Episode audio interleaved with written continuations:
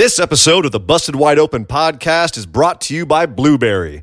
Blubrry offers the best media hosting, accurate listening stats, and their all new PowerPress Deluxe sites, a no setup WordPress website for your podcast with all the necessary links to share your show with the world built right in.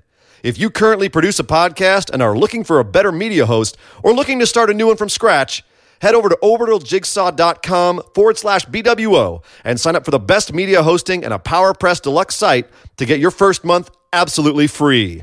That's orbitaljigsaw.com forward slash BWO. Or just use the promo code BWO at checkout for your first month free. And with that said, enjoy the show. This is the limitless Keith Lee, and I'm here to ask you to stop what you're doing, take just one moment, and bask in the glory of the Busted Wide Open podcast.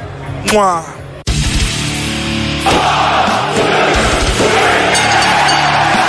You're listening to the Busted Wide Open podcast, dropping the elbow on the hottest topics in sports entertainment and the world of professional wrestling. With your hosts, Nick Howell and Sir Ian Dangerous. Coming to you from the Orbital Jigsaw Network Arena in sunny Southern California.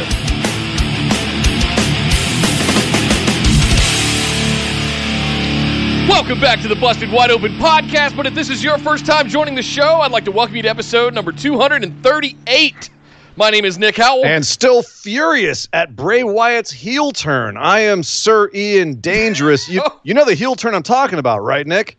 The one, uh, the one where no. he claims to be able to raise the dead, but he brings back a, a useless swamp wizard instead of bringing back David Bowie, Prince, or Mr. Perfect. It's nonsense, and I won't stand for it. Welcome to the show, everybody. That's right. We are here to talk Fine. about the Graps this week.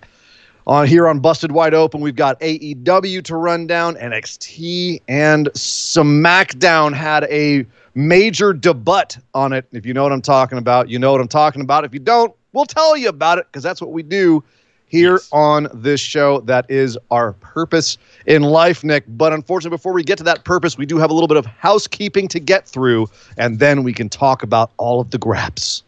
Yes, indeed. To start things off really quick, I want to let you guys know hey, we're two weeks in, and just in case you didn't know, we have some brand new designs up on a brand uh-huh. new merch store. Yeah. And I would be remiss if I did not make the special delivery using Nick Guard 1 right here on the stream. So, to Anonymous, who made a purchase of a Put It In My Eye Holes Nick t shirt, as well as an I Survived Nick booking t shirt we thank you. And if you guys would like to find uh, any all of these new designs, you can find a link down in the description below, right here on YouTube.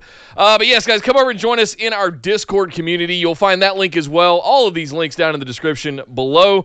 But uh, Discord is the place to be. We do have live chats all throughout the week. Uh, all kinds of good stuff happening over there, so make sure you get into the community. We're also over on Facebook in our discussion group, uh, Twitter, Twitter and Instagram. I'm rusty today. Twitter and Instagram at BWO Podcast, uh, and li- we stream live here. Man, I am. You haven't done this in a whole like three days. It's it's. I know it can be Yeah. tough. Yeah, It's been a rough 24, 48 hours.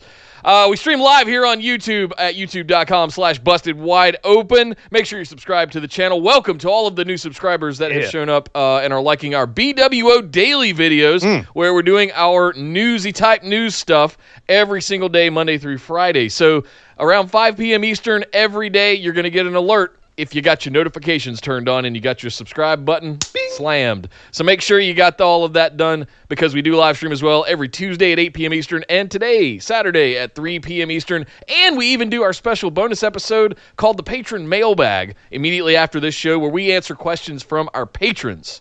So, uh, to get into that, you have to head over to patreon.com slash BWO. Sign up for just that $5 tier, and every single week, every month, you can send your questions in that we will answer here live on the tubes of you. Uh, To, for to your- clarify, yeah. the show is for everybody. The questions are for patrons. Yeah. Patrons ask questions. Everyone listens to the show, and it's wonderful all around. Was that not clear? I'm sorry. I don't know. Just making sure. Just double. I'm doubling down, Nick. Double. yeah, tap. it's not a it's not a special Two thing to the where you can only you know. listen to it uh, if uh, i unless you're a patron. It's yeah. for No, no, everybody. no. It's for everybody. Yeah. Yeah. yeah, it's for everybody. Yes. Bags for everybody.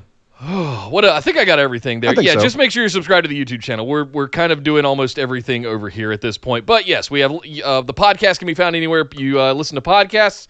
bwopodcast.com. All of these links can be found over there, or if you're here on YouTube, down in the description below. But Ian, we got a lot of really good graps that happed this week, so we're gonna head over and kick things off with All Elite Wrestling.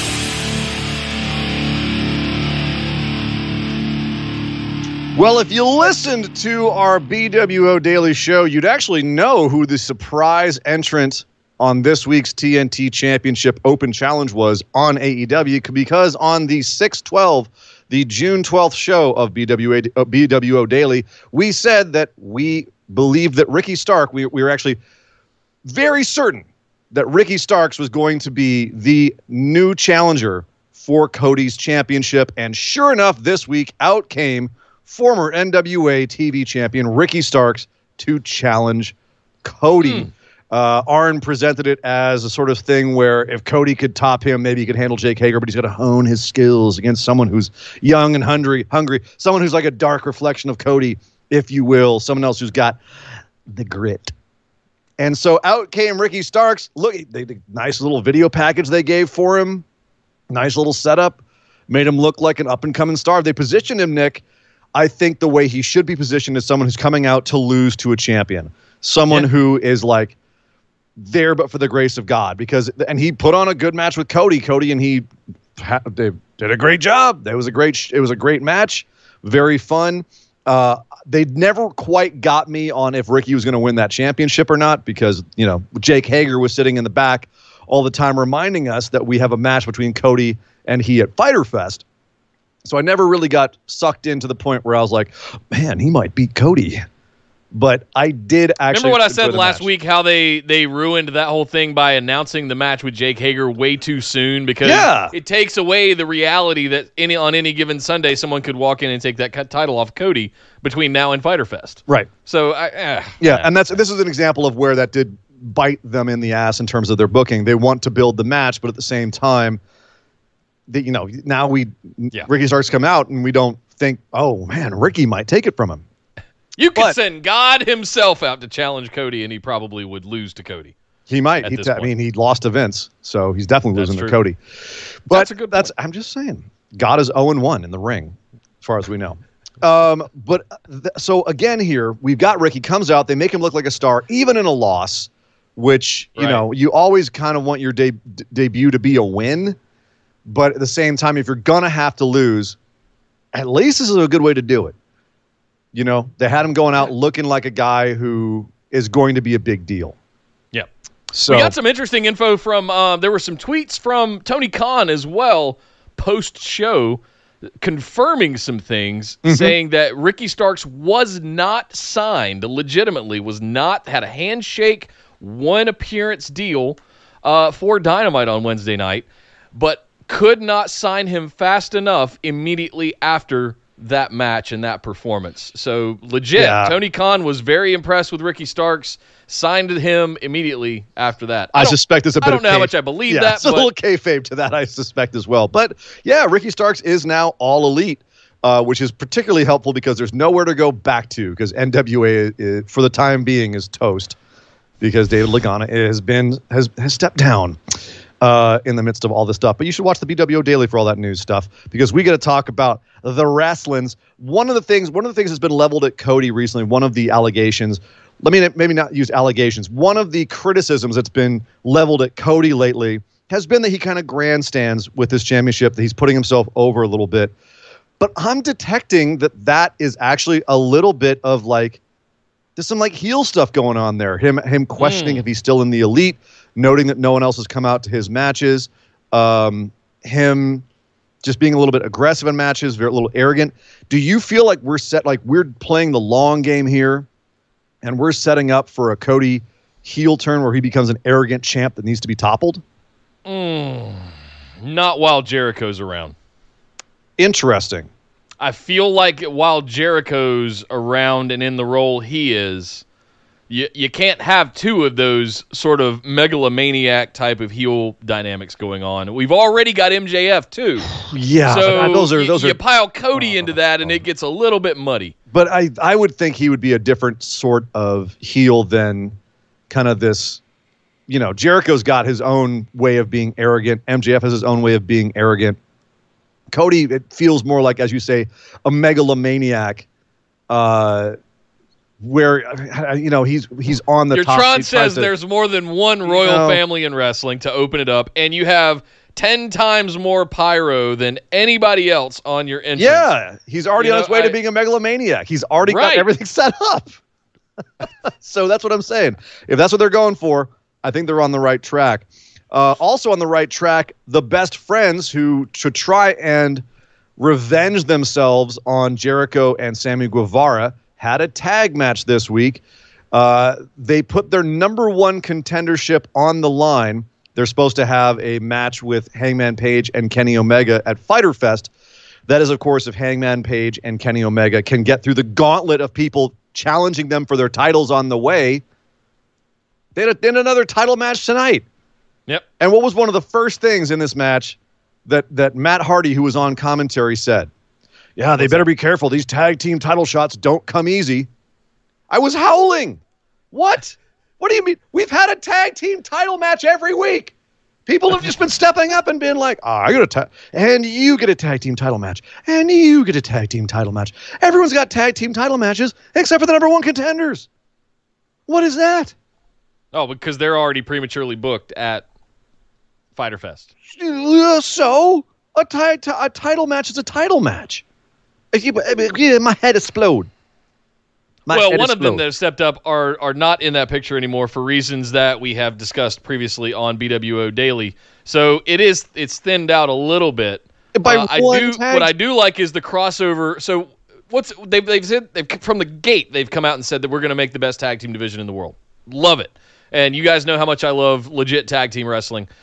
It, the fact that they put them on two singles wrestlers for this long is another story. But uh, I do like how there's intermingling of the singles wrestlers outside of the tag team picture. So you've got um, you've got Orange Cassidy involved in this now as part of the best friends story, and it's sort of its own thing with Jericho that's happening. That we'll we'll get to that. But the the others, some of the other things that are orbiting around it.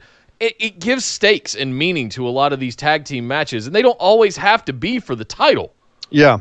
I, I, so I agree with you. It's it's it's a little bit overdone, but I'm not at a point where I'm Well, upset about it. I guess from a booking standpoint, I'm sitting here watching tag team after tag team getting title matches week after week. Um, and, you know, the best friends are still waiting for their paper, I guess their quote unquote pay per view. Now it's on TV. Uh, you know, their prestige tag team title match, I guess you could call it. And I'm sitting here going, why don't you have these teams facing? I mean, I know that that's a that's a trope that always gets crapped on in WWE: beat the champ, get a title shot. But here's one where we have a number one contender set, right? Yeah. There's only one person who gets to, only one team in this case that gets to face for the tag team titles. Other teams come along and they can be challenging the champs, and the champ loses, then that team gets a title shot down the road. Sure. You know what I mean? Or if they beat the number one contenders, maybe they leapfrog ahead of them. Sure. You know, But but again, just giving title shots out arbitrarily to people who have good records, when the people who have the best record are the number one contenders, and yes, they're gra- they're guaranteed a match at some point. But I would be sitting here like, again, I don't want to. I'm getting way too down the rabbit hole on kayfabe here. But if there's a winner's purse to winning the tag team titles, you want that as soon as possible. You don't want to say, okay, you get a tag team title shot in four weeks and see three people coming before you who could then be winning and getting that purse before you. Yeah. So again, I'm nitpicking. I'm sorry. That just it of all the things on AEW this week, I was sitting there screaming at my TV like a child, and I'm sorry I marked out on it. I'm sorry. I just did because this match was actually great. And I loved it. And I love the fact that the whole thing was to avenge them, avenge Orange Cassidy, who got beaten down and bloodied last week by Jericho and Sammy Guevara. And this match went back and forth. The baseball bat came out. It was Floyd. Floyd all it all was crazy, and then at the end, the ending came when one of the camera guys tripped up Sammy Guevara in the middle of him looking like he was going to finish off Trent. Trent grabs him, drives him down, wins one, two, three. And then it's revealed the cameraman all along, the entire match, was Orange Cassidy. I went back and looked. He filmed the match. They cut to him. He genuinely worked as a cameraman in that match. They were cutting to his angles and everything. And he was catching some good angles. So nice. And then he jumped in and beat the absolute piss out of Jericho. He just beat, whooped him up, whooped that boy up.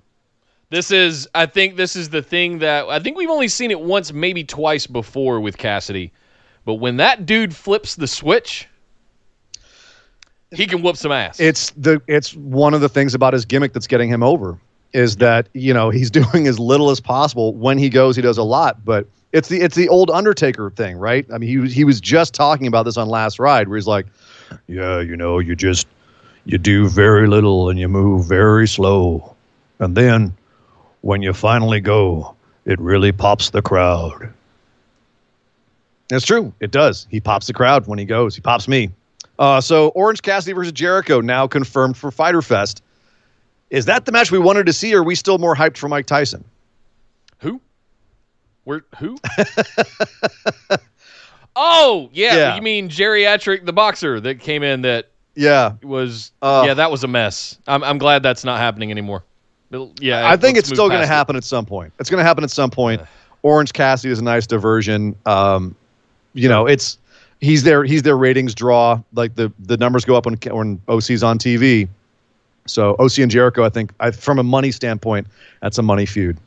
Yeah, I Um, agree. So speaking of tag teams, the Natural Nightmares, QT Marshall, Dustin Rhodes, they get a tag team title shot because reasons. against against Hangman Page and Kenny Omega. I mean, great. Okay, gonna be a good match, and it was.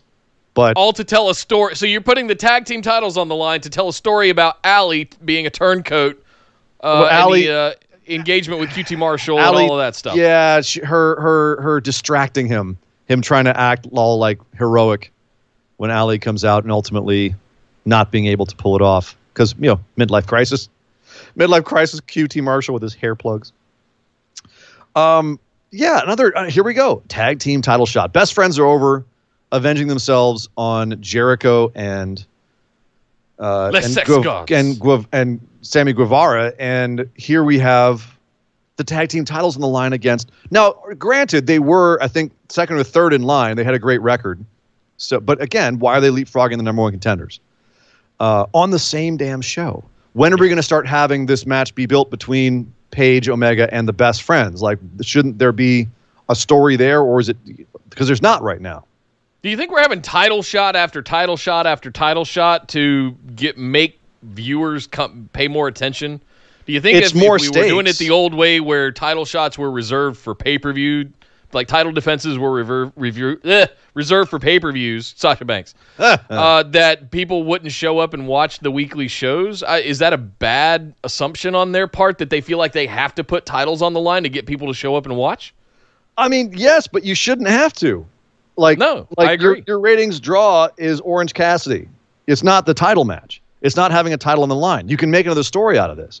So that's why. I mean, and if you're trying It's to get certainly not And the natural nightmares. the and the stakes, you know, having having wanting to have stakes in your matches is, you know, yes, absolutely you should have stakes in your matches, but this is the wrong stakes to have here, especially when you're trying to convince us that you have a number one contender who's sitting here waiting for weeks to get a shot. Anyway, we're harping on this a lot on the show, but it, the problem is it was driven in just so many times. This was actually a fun match. Um, it's always crazy to see QT go because he looks so unassuming, and then he can just get in there and go. It's also insane how good Dustin still is.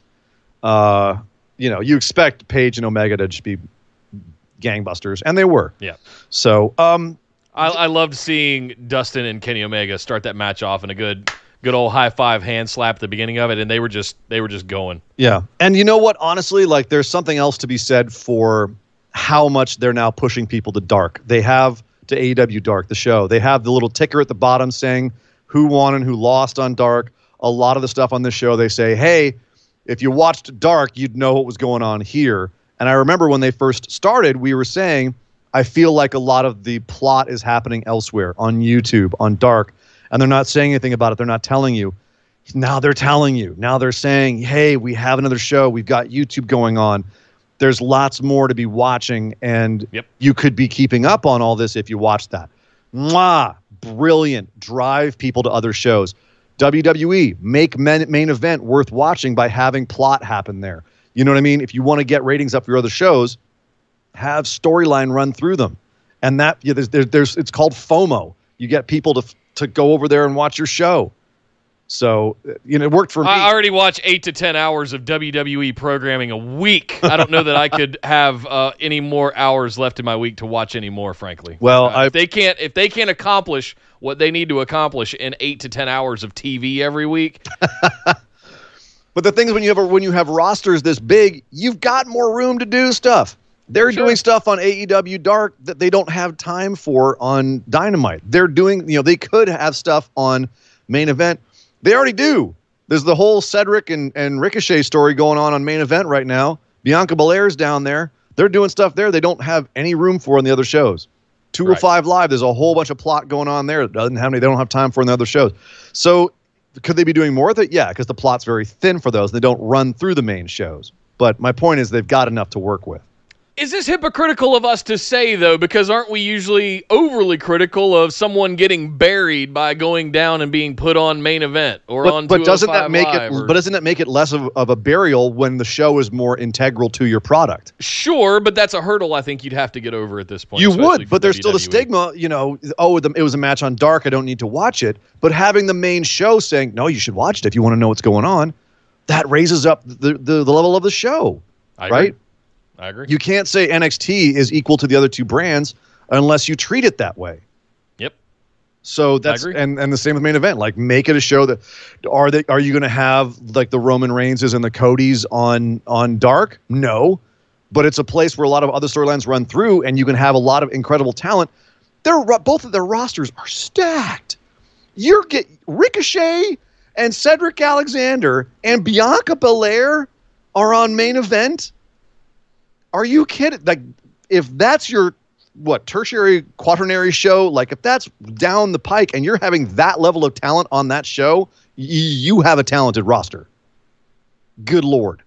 Yeah. All right, so let's talk about the rest of the tag division while we're talking about tag division. We've got we had the the the main event, we had the tag team title match, which were not the same thing, but then we had the Young Bucks finally having a match on TV versus the Super Bad Squad. Of course, that's Kip Sabian, Penelope Ford, and Jimmy Havoc. Probably the last time we're going to see Jimmy Havoc in a while. Uh, he has been sent to rehab and counseling. Uh, AEW did. They said that they're still thinking about what his status with the company is going to be, but it will. They they said it's contingent on how he does in rehab and therapy. So, yes, uh, fingers crossed for Jimmy. Obviously, uh, some some bad stuff came out about him this week. Hopefully, he can exorcise the demons and come back because damn, he was entertaining in this match.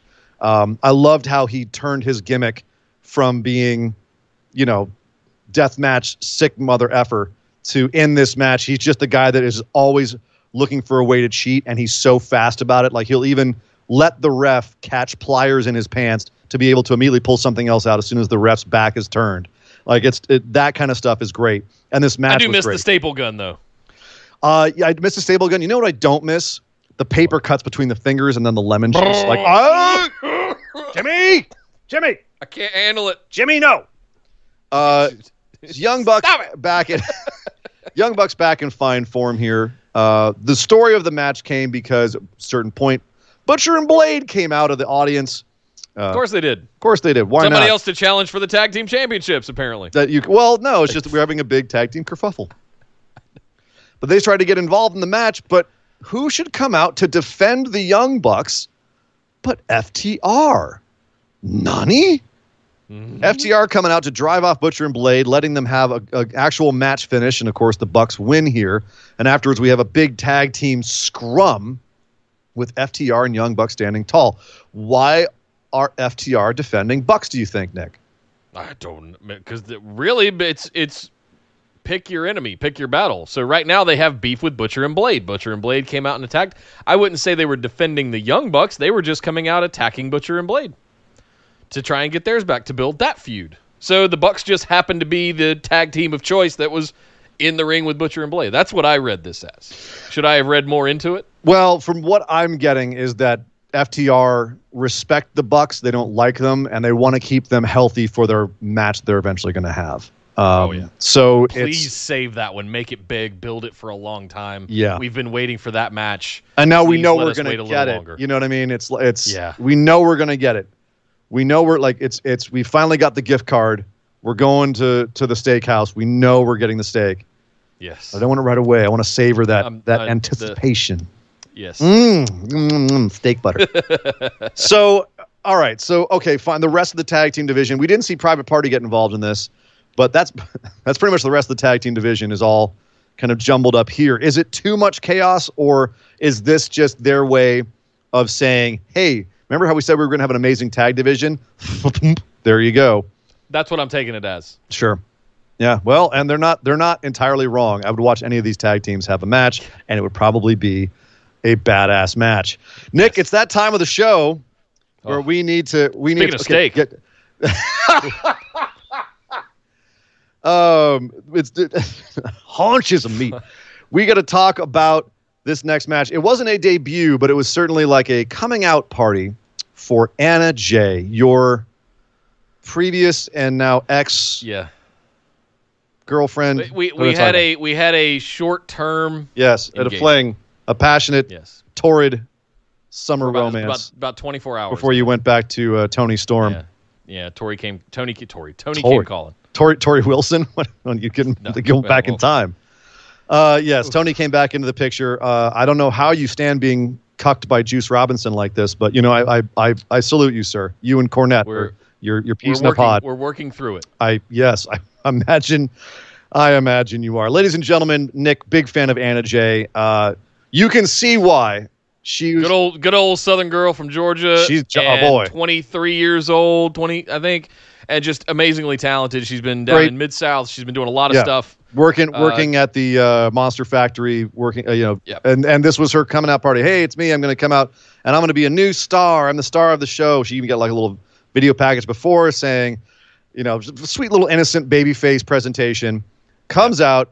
She's like, that's right. Look at me. I'm the star of the show. She looked like a like a you know beauty pageant. She had like little like tails on her coat, and she was. Right. I'm so Little cute. top hat, the I'm from tie. Georgia. I'm as wholesome as apple pie. Look at me. I'm Anna Jay. And then out comes Abaddon. the polar opposite. the scariest monster Oh in all of professional wrestling. You roll out Abaddon Right. to counter Anna Jay.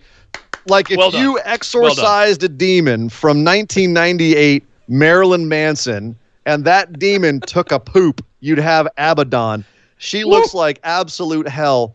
Uh, she I jumped out of my skin when she was crawling across Yeah. the ring. like a like a horror movie come to life. She comes out, destroys Anna, Anna Jay, just absolute squash, beats her down. Oh, just just destroys Anna Jay. Gets But the one, wait, two, three. There's more Yes. to this story. There's a lot more to this story.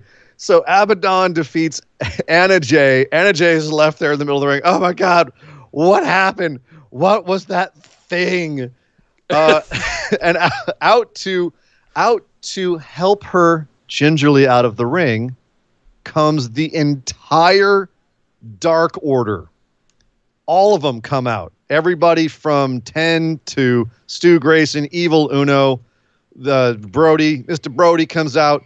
Uh, Evil Uno goes down in the crowd, by the way, gives an envelope to Colt Cabana. Interesting. some kind of contract or like lawsuit or something in it. Well, he's reading it. The we whole did time. find out later what this was. It was Colt got himself a tag match with Mr. Brodie for next week. so Colt getting booked. Dark Order booking the Colt. All right. Line Drive with the two dollar super chat says she needs Jesus. I'm assuming you mean Abaddon by that. Abaddon, I believe, does need Jesus. I don't. Jesus Oh. would run screaming from from Abaddon. Yeah, Jesus would be like, yeah. "Oh God, no! Oh, oh, d- Dad, Dad, get it, Dad! What is that thing? Yeah. Oh, My goodness. I nailed Thank to a cross Kyle. for three days. I ain't never seen nothing like that. Ah, ugh, skin crawling. Uh, but the Dark Order wasn't just there for Colt Cabana. They helped young Miss Anna Jay, who doesn't need Jesus. She obviously already got Jesus. She's a good Southern Yeah. girl, as you said, Nick. Yeah. Uh, they helped her out of the ring and uh, helped carry her away down the tunnel of the Dark Order. Uh, notable, her husband is actually 10 from the Dark Order. So if Anna Jay becomes a member of the Dark Order, that would actually make sense in terms of, of their relationship. What do you think, Nick, about Anna Jay as a member of the Dark Order? I want to talk about it in a bigger sense if I can. Um, I look at Dark Order's tactic. They're going after the most babyface of babyfaces, Colt Cabana, Anna Jay. They're one, I think their their strategy is to flip people uh, and to mold them in their vision, right? Uh, that's the pattern that I'm seeing at least with Colt Cabana and Anna Jay now. And I'm wondering if there's if there's a story to tell there. If we're going to get a promo from the Exalted One describing the process, or there, is there going to be a training video? You know, come take your feet and Does there today, need to be- you too can join the Dark Order. Does there need to be, or should Anna Jay just come out and just have like a new attitude? You know what I mean? Like Sure. Do they- do they lose the top hat, lose the bow tie, just come out and be a a badass. s- more And serious, darker Anna Jay. camouflage and an assault vest, or just right, turn it around and just Come out looking like a like Moxley in the Shield. Yeah, exactly. You remember what you know what I thought about when I when I saw her come out in the bow tie and the top hat? I thought about early Alexa Bliss in NXT, coming out as the cheerleader and Right, bubbles. things like that. Bubbles. Glitter, glitter. Yeah. Yeah. And and then when she finally debuted as um, the Alexa Bliss with the the the skeleton gloves and the pink the the sort of Harley Quinn spinoff uh, with the sass and the attitude, like I think so, that's what I thought of here. That's what I was immediately drawn to. Um, it was that transition for Alexa Bliss. I could see something happening here. What we haven't seen is her on the mic. And I want to I want to make sure that if we're going to invest in someone like that that heavily, let's make sure that they can also promo. Well, um, or to putting them with it- Dark Order, you maybe don't need to promo so much. Those guys ain't promoing. Sure. But I mean, look at look at how versatile and dynamic. I mean, he, he's been doing it for 20 years. Colt Cabana. I mean, you can put him into any situation and he's going to shine. Well, next Uh, but I, I guess I want to make sure that there's enough there before you put that much emphasis on someone and shove them out of the nest, right? well, let's let's talk about that because Colt Cabana did get the match. He's going to be with Brodie against Sonny Kiss and Joey Janela next week. Uh, do they need? I mean, I personally feel like Dark Order needs to get a win. They need a big win. They need a couple of wins because they have been nothing but losers since the beginning from the top down. Even, you know, Brodie's losing here. Yeah. They need to win. If they can convert someone like Colt Cabana, that to me shows that they're legit. Yep. If they can't convert Colt, just kill the whole gimmick, kill the angle. The Dark Order are done. What's I'm, I'm scared the? Colt Cabana thing is going to go the way of Christopher Daniels. How we all thought he was going to be the exalted one potentially, or Yeah, or he was gonna turn or whatever, that- and it's he was just- going to turn around. Yeah, so I that's what I'm I'm really concerned. About. I want to see what happens. I think the reinfusion of Evil Uno and Stu Grayson, them being back, is okay. It opens this up into a bigger thing again, and and I'm I'm ready to take a step back and take my hands off the wheel and let it. Let's see what they do with it because we're recruiting Colt Cabana. Yeah. We're now recruiting Anna Jay. Stu Grayson and Evil Uno are back. We've got 10 established. We've got the other minions around. There's a lot going on with Dark Order, and I kind of want to just let it unfold. Agreed. There's a there's a lot of there's a lot of story going on here, and that's Yeah. great. Good. Keep me Yeah. invested in what's happening next. But they've got to land this plane with the Dark Order. They've got to make them seem like a threat. And right now, the threat is just numbers. We don't actually believe that they're a threat in the ring, and they need to be. Uh, a threat in the ring, like Billy Gunn, who looked like an absolute mammoth next to MJF in their match. Uh, luckily, that was kind of the story of the whole thing. Was MJF did he bite off more than he can chew? Like, yeah, Billy's not a spring chicken, but the dude still looks like a million bucks and can go. And a lot of MJF's offense just bounced right off of him, and so it became Loved a it. story of all the underhanded ways that MJF could try to get one over on this bigger guy. And as the commentary said in this, like he's gonna have to face bigger guys as his career goes on. How does he fare against them? Well, this showed you. Uh, the only interference he even had from big old Wardlow, who was ringside, was Wardlow threw him the ring at one point, so he had a loaded punch, which is what he ultimately took Billy out with. But he was chop blocking him. He was, you know, he was running away from him to try to get like a, an advantage the entire match. What did you think about how this looked for MJF in terms of how he could play it in the future if he has to face bigger guys? I mean, we've said it before here on the show. It's worth restating. It it really puts into perspective how big the roster was in the Attitude Era. Think think about Billy Gunn was like an average size guy. Oh yeah, he was like slightly taller than everyone else in DX. He he like everybody was bigger than Yeah. him mostly, right? Like Road Dog, I thought him- was my size. He's not. Road Dog's huge. No, Road Dog's massive. Triple H is massive. Yeah. Um, it just so that really just shone through for me uh, this Triple week with H- him standing next to Triple MJF. H is six four, and he was the average sized guy in in, Right. in, in DX, man. Right. Oh, good lord! Yeah, we didn't So realize that how was the one thing was. that stood out. I think this was a fantastic uh, exhibition of what of how versatile MJF could be. Uh, Let him be the chicken shit heel that can. Well, he's not really chicken shit. He stood right up to his face, knowing that he had Wardlow getting his back. And I love the way MJ acts, and he'll backpedal, and Billy Gunn's just standing there, and he bumps into him, and turns around and hits him with the ring. I think this showed a good side of MJF that he will do whatever it takes. Uh, I don't know what the plan is for MJF at this point. We've moved past Cody. I've speculated that I think he could be next in line for the AEW championship. Yep. There, there's some slight hints of that that are, that I'm picking up, but I, I don't know. Right now, it it's it feels a little bit like we're just having fun. This is an accidental thing that happened during an interview, so they had a match because MJF talked shit about his son. Uh, yeah, there there was no meaning to this. Holy crap! By the way, both of Billy's sons look like if they molded together, they might make up one Billy Gunn. Right.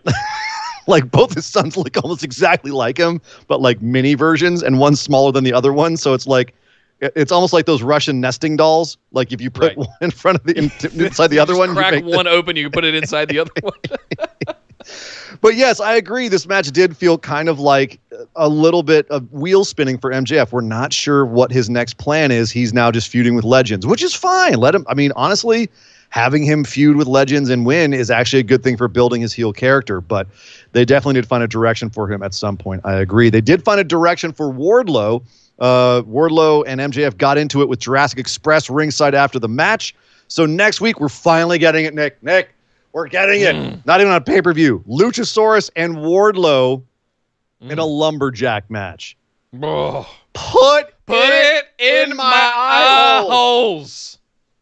Oh yes, yes, yes, yes, yes. So much yes. So much yes. I can't wait for that next week. I Why also- wouldn't you do this at Fyter Fest? too big? Come for- on, guys. It's too big for Fyter Fest, Nick. It's too big. Right. It's too big. Uh, They're going to need an hour and a half to sort out their differences. it's going to be three quarters of dynamite.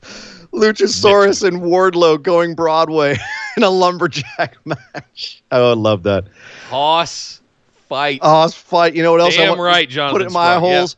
Big Swole and Britt Baker. Britt Baker had her Jeep, her Rolls Royce, as she calls it, uh, with her wheelchair strapped in the back, uh, right near the announcing booth. She kept like she had this little like pulley thing where she would write notes and put them on a pulley with a clothespin and put them up to like wheel them up to Tony Schiavone, who would then be like, "Uh, Doctor Britt we, we, Baker." we've just gotten a note from Dr. Britt Baker.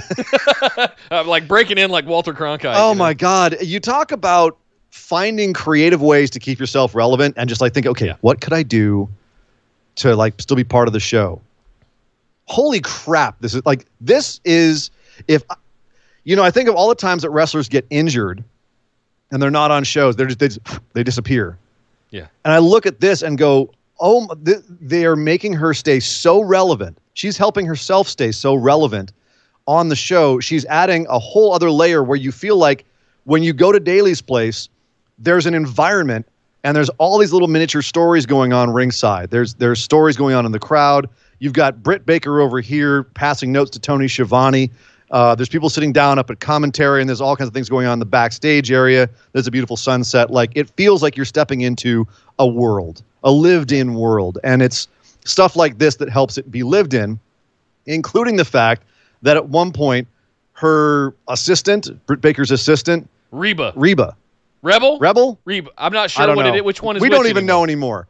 anymore. Uh, She doesn't know. We don't know. Rebel takes off, and uh, Britt finally says to Tony Schiavone that he has he has broken the bro code, and they're taking a friend timeout. And then she goes, "Reba, get me out of here." And we pan up, and it's like the Undertaker coming in the in the front of the limo. He's like, "Where to?" And they go up to Big Swole, and Big Swole, like, "I'll take you someplace." Yeah. We going someplace now. And she peels out of there, and Britt Baker's like, "Oh God, no!" I am. Uh, I I've said it before in recent months. I'm very high on Big Swole. I hope they've got a big plan for her. They seem to. Just fantastic. They've And got her doing getting her involved with this with Britt Baker and the the previously when we were doing the uh, the interviews with Schiavone and it, the antics surrounding all of that. Now that they're reviving that, yes, The way yes, absolutely. they had the dash cam looking back at Big Swole. She's driving away, and she's just sitting there talking shit as she's driving away. I'll Oh. take you somewhere, bitch. Let's go. Come on. Just constantly, just, just Oh. jaw jacket. I the- loved it. The next time we see Britt Baker, Reba finds her in a trash dumpster outside. she's just in a trash dumpster. Banana peels on her head, dirt all over her face, makeup smears. Like, where were you? Where were Bravo. you? All involved. Oh Bravo. Oh my God. Now, what I want to put in your eye holes or in your head as a as a bug, Kris Statlander is injured. What if she What comes she- out as the she's the opposition? She's also in a wheelchair. Oh, she's also no. doing this, and we've got strapped down ladies in wheelchairs on opposing golf carts on opposite sides of the rings. And they're like throwing like shit at each other. battles. Yeah, exactly. Right. Well, there's all kinds of things you can do. And Kris did say when she went out for surgery, you will be seeing on TV, but uh, you'll be seeing you'll be seeing me on TV long before I'm healed. So Yeah. it makes me feel like because they know their women's division is a little bit thin, keep it up with personalities. Yep. And you're seeing here where someone who is injured, who's got a big personality, is help is helping somebody who isn't injured and is still working but doesn't have a real program going on uh, in Big Swole, but who also has a big personality. And you know, you now at the end, Britt Baker's like, "I'm going to kill Big Swole," so we can have a feud and not have a match here uh, because of what they've built, and they've and it's it it's it's brilliant. It's great, and it's, It's really wildly it's wild entertaining, especially because it feels like something different than anything else in the show. So great stuff there. Uh, not so great.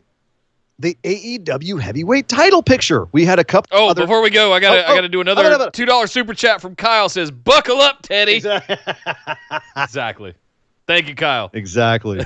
oh man, I, I such good stuff.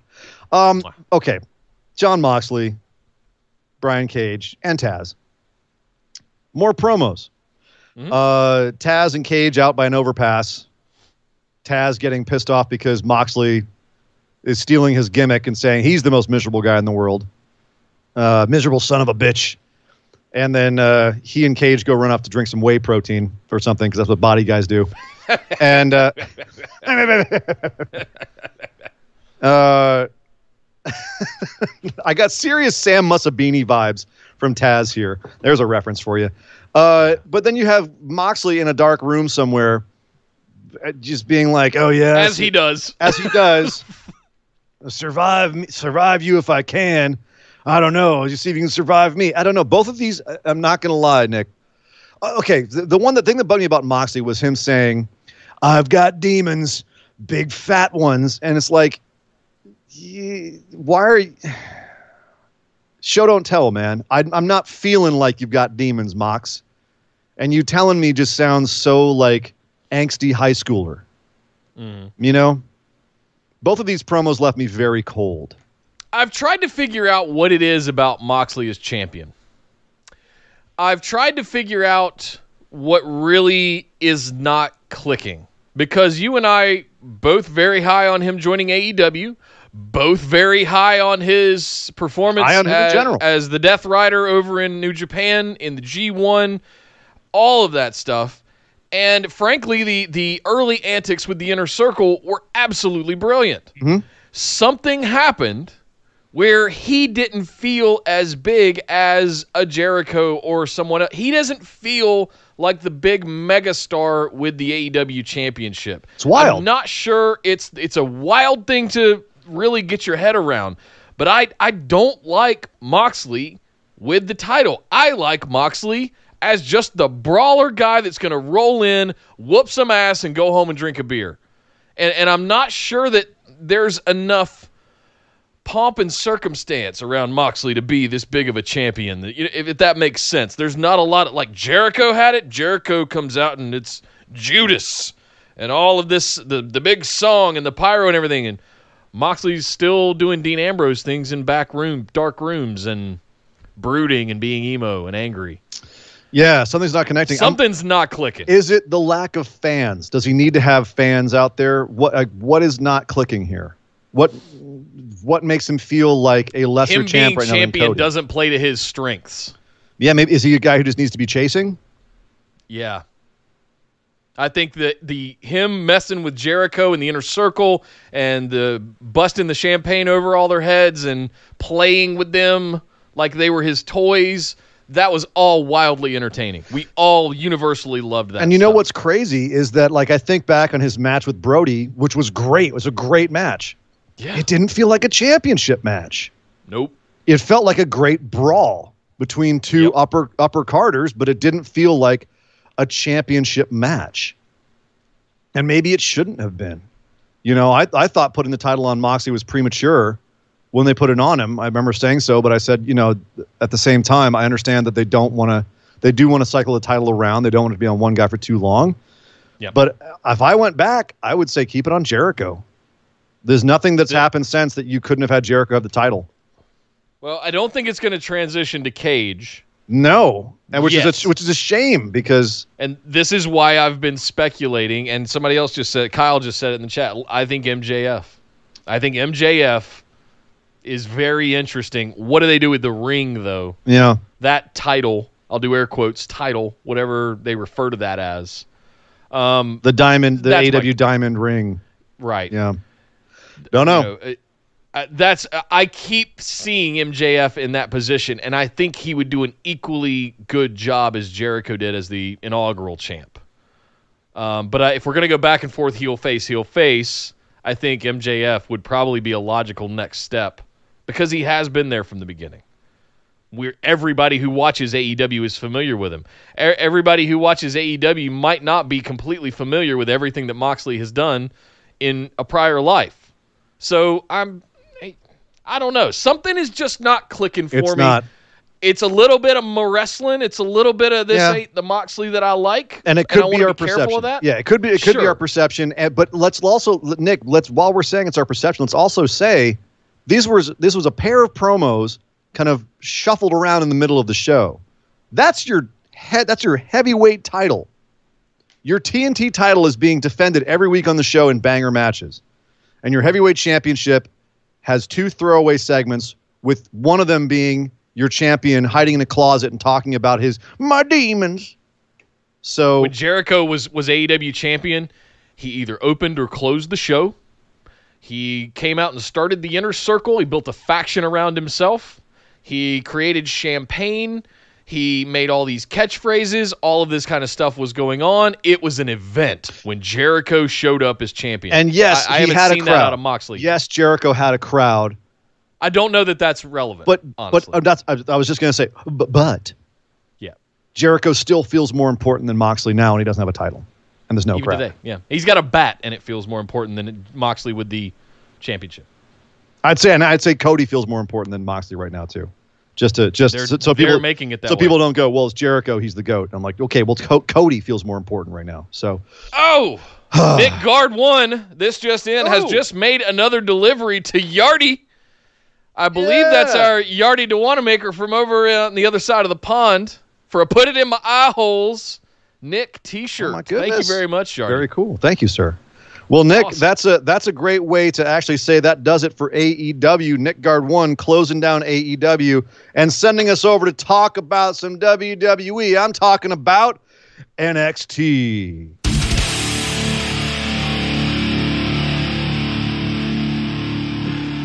Well, this week on NXT, uh, Bayley and Sasha made their appearance. We've been talking about the women's tag team championships, and they've been promoting the hell out of it all week long.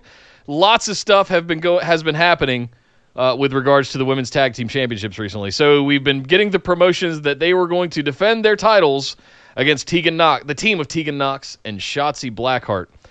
Ian, I'm I'm curious to hear what you thought about this first because I I wanted more out of it. Really? I, I got exactly yeah. what I thought I was going to get out of it. An entertaining match that showed off all the four women, um, made Tegan and Shotzi look like look great, frankly, because there is the perception that Bayley and Sasha are on a certain level, and if it weren't for a little bit of skullduggery at the end with Bayley running into the ring. Uh, by the way, can I just throw it out here that Shotzi Blackheart had Sasha Banks in a cattle mutilation submission hold. Mmm, tasty, tasty. That was pretty. But then to have Bayley run in, distract the ref with a chair, ref takes the chair, Bayley flips him over so it turns it around into a bank statement so that Sasha can lock that in. And then it was so quick, by the way, all this happened very quickly. And then Sasha's able to tap out Shotzi in the bank statement. Um, I mean, they, they, they made the finish look as though Shotzi and and Tegan had a chance. Uh, and they were up on the level of Bayley and Sasha. Just Bayley and Sasha are just better at playing the game, if you will. Um, I thought it made everyone look good. I thought Bayley and Sasha looked great. I thought Tegan and Shotzi looked great. I enjoyed it for what it was. It didn't need to be a 30 minute, you know, just absolute like it didn't need to be, it didn't need to be the greatest match ever again it just needed to be a good tag match, and that's what it was. It's I mean, it, was it was it was fair. It, it, it was, was good. It was good. It was fine. Uh, I think what it really comes down to is I'm bored with Bayley and Sasha. Oh come on now! They've been getting better and better every week. I think you're getting more and more numb, and your standards are coming down every week. How dare you, sir? I'm bored. I'm, I'm, they were on commentary. We'll talk about that later all night on SmackDown, and I'm I'm just bored. Wow, I'm, I'm bored with them. I don't find them. I don't find them entertaining. Uh, the match, the work is absolutely fine. It's we know that they've got it in them. I have zero problems with that. And yes, this match in the ring was absolutely fine. Uh, hmm. I even liked the end and the finish where it was. I think it was actually Tegan that that stopped Bayley with the chair and yanked it out of her hands, and then somehow it got kicked or thrown. It was a whole yeah. There was a whole bunch. It was of a kerfuffle. Whole bunch of kerfufflery at the end there for sure. Um, yeah, but, again, yeah. like, but I feel Nick, this is the kind of match Bayley and Sasha should be going around and having. Like, go around, put, you know, show off younger talent, have interesting matches that you normally wouldn't see on the main roster, or have matches you would see on the main roster, but have them be well worked and interesting. Yeah, great. This is what we wanted out of the women's tag team division isn't it? Yeah. So yeah. I just like somebody else besides Bayley and Sasha, Bayley and Sasha to be taken seriously. I, I think it's a great look for them. I think it is it sh- enables them to show off their talents here, both of them together, not having, you know, Bayley be the center of attention. When I think that by herself, Bayley is a little is by herself. I'm I'm I'm done with Bayley, but her and Sasha together, that dynamic has become really fun. Where Bayley's just the loudmouth like just scream at the top of her lungs, so obnoxious heel. And Sasha's kind of the more like calm, mellow, just completely arrogant, yeah, you know, snarky, mean girl kind of heel. I'm scared we're starting to tread into Charlotte territory a little bit, though. And oh, we'll I think get that's that. what's got me. Wait, wait, wait, wait, wait, wait, wait, wait, wait, wait, wait. What's what's Charlotte territory about them? The fact, like, as the women's tag team, I'm didn't seeing say, them all the time, and now they're even coming down to NXT. I understand why, but it, I'm scared we're, we're not there. I'm not saying we're there yet. I'm saying I'm scared we're going to go there. Yeah. And we're going to have Bayley and Sasha all shows all the time defending the WWE Women's Tag Team Championships. And it's the Bayley and Sasha show. Yeah, da da da. Every single show. That's what I'm scared we're going to go towards. It's already kind of starting to happen, but here's the thing because it's going to happen this week. They're going to have been on SmackDown. Uh, excuse me, they, or they were on NXT, then they were on SmackDown. Then they'll be on Monday Night Raw, and then they will not be on NXT, but they'll be on SmackDown next week. So there's still going to be a lot of places. But it's because they're the women's tag t- champs and they need to defend those titles across all brands. Um, whereas Charlotte having the NXT title, she was promoting stuff she was doing in NXT on the main roster shows, and there was no other reason for her to be there. Yeah. So, yeah, I wanted to save the question of if Bayley and Sasha were were, were becoming Charlottized a little bit, but I don't think we're there yet because it still it still feels novel that they're defending the women's tag team championships, and we're genuinely getting people that we wouldn't otherwise see against them in it. So that I'm Char- like, Charlotte has set the appearance bar very high. They've got a long way to go to get to Charlotte level, but if I'm what I'm scared of is we're we are creeping towards that. Uh, and it's you just push the gas pedal by having them Yeah. come down to NXT. Okay. For the right reasons. I want to be clear about that. I love the fact that they're defending the titles across all brands. But let's be careful. Nikki got a big Let's old butt. not Y- what? I said you got a big old butt. I- You a, no, you said butt. You had, you had a big butt there in the middle of your sentence. Come on, what do you, Oh, what do you think? I would- thought you said on. Nikki got a big old butt. I mean, you Like, did. Who? What? you Oh, I don't. in the middle of your sentence. Oh, uh, in the okay, yes I do. Kyle, I'm gonna get Where's out of your- that one. where's Kyle your with a mind go? five dollar super chat says fatal four way at Extreme Rules for the women's tag titles. I honestly like what Bayley and Sasha are doing, and unlike Charlotte, doesn't feel overexposed. Agreed. You thought I was talking about Anna Jay. Didn't you? Agreed, but yet. Yes. Yes. Yes. So far. So far. So far. I, I I can feel you, Nick, where at some point it's gonna it, it could get that way. But I ain't mad at it so far. And I personally, I personally, obviously we we disagree on this one. But I Yeah. think that their heel work is getting better uh, and they're becoming more entertaining. But that's that maybe that's just me. Um, I do like the fact that at the end of this match, after while they were celebrating, Bayley and Sasha got blindsided by Io Shirai, who came in and whooped both their asses, kicked them out of the ring, sent them scrambling, held up her title and said, "This is my NXT," because I thought that sent the signal that yes, you can be main roster, but you're but NXT can still kick your ass. Like if if if I'm trying to think how best to phrase this, basically they're still strong at NXT. Just because you've come in feeling like a bigger deal because you're on the main roster, you're leaving the show getting your butt kicked by NXT as a way to even the perception. Does that make sense? Yeah.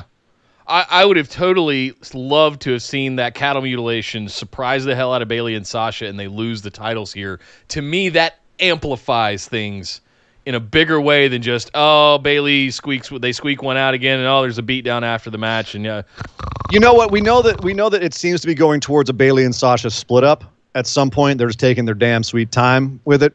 Uh, I'm actually I kind of agree with you, Nick. It would be fun to watch them defend it across all three brands and then get shocked at NXT and have that be the catalyst for the breakup. Is it such a shocking defeat that finally that's the thing that sends them over the edge.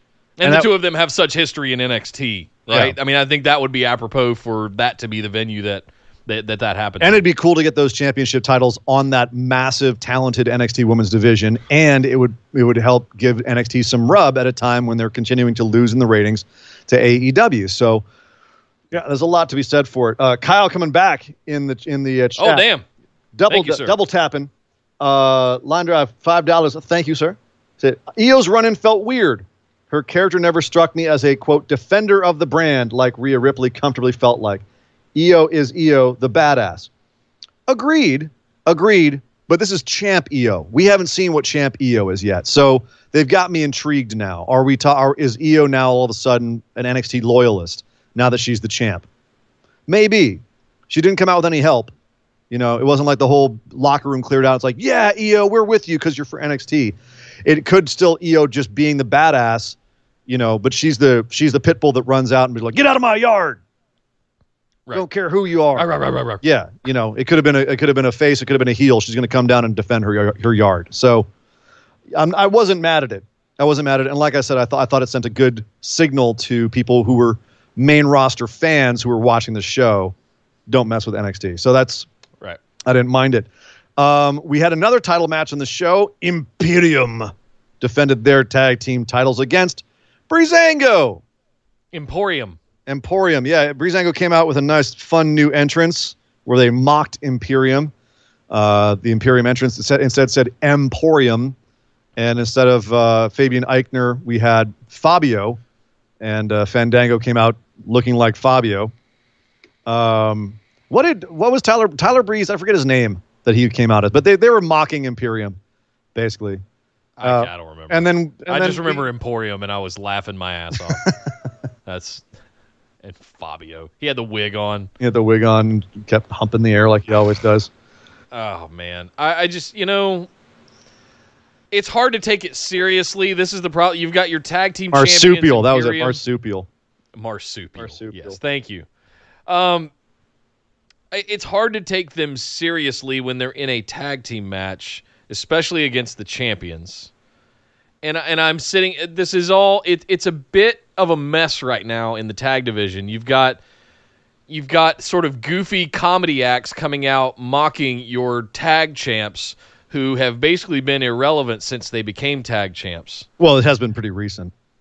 I understand, but this is what you're going to do to make your tag champs more important and relevant. Not Well- have other, you know, more stakes in the ground and things like that to make them feel like they are legit. The problem was that this was their opportunity to make Fandango and Breeze feel more like serious wrestlers. And, you know, they came out, they're, they're saying, oh, yeah, we do comedy stuff, but then once we get in the ring, we're serious. But Yeah. there was no transition. They got in the ring and kept goofing around. Now, they eventually, you know, eventually got serious in the match. I guess you could say, like, they started actually wrestling, Right. but I didn't feel that break where they actually went, okay, now we're going to be serious. The only, the only, on, the only right. thing serious is the back knee on Tyler Breeze right now. Like, yo, I don't know what supplements you're taking, but stop. Something, something's going wrong there. Prince Pretty ain't so pretty when seen from the, the rear side. Um, but th- that aside, I wanted to see them, like, quote, get serious. Um, we with the big old day butt on SmackDown, we saw someone going from being goofy to serious like a whip crack. Here we didn't see that. And that's something that they desperately need for us to take them seriously. We knew they weren't going to win here. They didn't win here. There was a schmoz finish. Indus Sher came down to interrupt and try to beat up Tyler Breeze. Uh, they got then jumped from behind by Lorcan and Burch. There was a whole big smackdown on the outside of the ring, and in the chaos, Imperium retained, and we had a big old stare down between four teams at the end, which indicates to me that we're looking at a much bigger tag title picture right now, and we're going to Yeah. try and build up some of these smaller teams. So, in that picture, you know, Breezango stand out because they're unique, they're goofy, yet supposedly they turned it on in the ring. I I guess that separates them from the other ones where you have Lorcan and Burch who are all serious all the time, Indus Sher who are the monsters, and Imperium who are the, the smaller tactical wizards. But at the same time, we've really got to see that transition, a hard transition for Breezango to go from comedy to seriously wrestling. Yeah. If they're going to pull that off. They, they've got to do something at some point because right now I don't believe in Imperium as the tag champs. Yeah, I, I need a big one. Make me believe like UE, Bobby Fish and Kyle O'Reilly. Even when Roddy Strong was in there for a little bit, uh, when Bobby Fish was hurt, like they felt like the like UE ran the place, Yeah. and they felt like they had them champs locked, championships locked down. Right now, without Walter, Imperium isn't Imperium. I'm sorry. Uh, I'll give him a little more credit than that. But speaking to your point about Undisputed Era, they're having some problems too because Roderick Strong has not been himself ever since he was locked in the boot of a car by Dexter Lumis. And so this week they tried to get Roddy some help. Roddy's looking a little shaky these days. So they took him to, they, they wanted, you had Adam Cole uh, and Bobby Fish in the limo talking about how they were going to keep it in house. They were going to fix Roderick in house. Oh, actually, before I move on, uh, line drive again. Thank you. $10. $10. Thank you, sir. Thank you very much. He said Breezango felt like the Street Profits before Takeover 25 to me, with the same circumstances of the fact they haven't won a title. Hoping for Takeover magic with these teams. I hope so too. Well said. a lot of the, I think a lot of people are down on Indus Sher right now. They need to have a big show off showcase. Um, so there's yeah, there's a lot going around here. The people Well, Bivens is planting the seeds, like the no contract, no contact kind of thing, right? Mm-hmm. N- not now. We don't. We don't. We're not getting paid. All that kind of stuff, right? I, so you know, yeah, prize fighters. I, I, I get it. yeah, we'll see. Uh, but as I was saying, they're trying to keep uh, Roderick Strong's therapy in house, so they take him to an in house therapist which turns out to be Kyle O'Reilly putting on a goofy accent and a goofy hat and glasses, reading Justin Timberlake's biography. Um, and so he's hiding behind Roderick, even though he wasn't actually in the same room because, of course, he's got diabetes and can't be exposed right now. But they did a Right. good they did a good job editing this, so you felt like he was in the room. Um, and he's asking Roderick all these questions about what's going on. They try to give him a uh, uh, oh, what's like a Rorschach test. Um, and he keeps seeing Dexter Lumis's face in the Rorschach test, and then the, the trunk of the car. He starts freaking out. So they say, okay, it's time to move on. Let's do the let's do the trunk test. Let's try to get you to. We're gonna make you get back in a trunk just to overcome your fears. And Roderick's like, okay, yeah, I can do this. They get him out there. He goes to put his foot in. He can't do this, and he takes off running off, running down the street like Forrest Gump. He just never stops. He just That was that was that was one of the best Tom Cruise movie run impressions I've ever seen. I, I want to give some kudos. That that was there's Tom only a Cruise few movie there's run. only a few men Daniel Oh. Craig, Tom Cruise. Like there's only a few people that can do that kind of like movie run. Yeah. when you're running in every stunts and stuff like that. cell in your body is committed to running at this moment. Yes. Yeah, Roderick was he was he was Tom Cruise running. You're absolutely right. He was Tom Cruise running. oh, okay. So undisputed era breaking apart. They're they're messed up. Dexter Lumis has has fractured them, uh, which means that later on, Adam Cole has to come out to the ring alone because Undisputed Era is a mess right now, uh, which makes Adam Cole even more vulnerable. He's got a bunch of people coming for his title. He's got Karrion Kross leaving him uh, his hourglasses that are running out of time. He's got big guys like Keith Lee who are already champions coming in, grabbing those uh, those hourglasses and smashing them on the floor and saying it's my turn first. So Adam Cole comes out to the ring to set things straight, but the problem is right away Keith Lee comes out to get in his face, and then right away Johnny Gargano comes out to get in both their faces, and then right away Finn Balor comes out to get in all of their faces, and they all end up jawing at each other until William Regal pops up on the monitor and says, "You know what? I've got a good idea. Since all of you guys want to get a shot at each other, here's how this is going to go down." Next week we're getting Gargano versus Balor versus Keith Lee, triple threat for the North American Championship. Excuse me, for the North American Championship. And then we're going to have the winner of that match face Adam Cole. Winner takes all. What? Nani? We're going to have, theoretically, unless there's some sort of, you know, kerfufflery, we're going to have someone holding both the belts in NXT. And it's going to be one of these four guys. Keep in mind, Karrion Kross is out there TikToking away too. How does this, how, what are, what is going on? Uh, I said Keith Lee earlier in the year, and everybody laughed at me. You think Keith is going to be a double champ? I think Keith is going to be a double champ, and he's going to go. Oh my God. And, and that was my reaction before we ever got to anything that went on in the ring that you just described. We had Keith Lee walk up first, look at the hourglass, smash it. Karrion Kross, you're gonna go through me first. I'm Yeah. next. And they And did. went- they did have a little. No, to speak to your point, they did have a little bit later where you see just the broken hourglass on the ground, and you see Scarlett walk up and kind of like finger some of the the the sand, and then a big old boot come in the side and smash a piece of glass. Karrion Kross is not pleased. So you may have something there. Yeah, Carry. So set up Keith Lee as a as a double champ.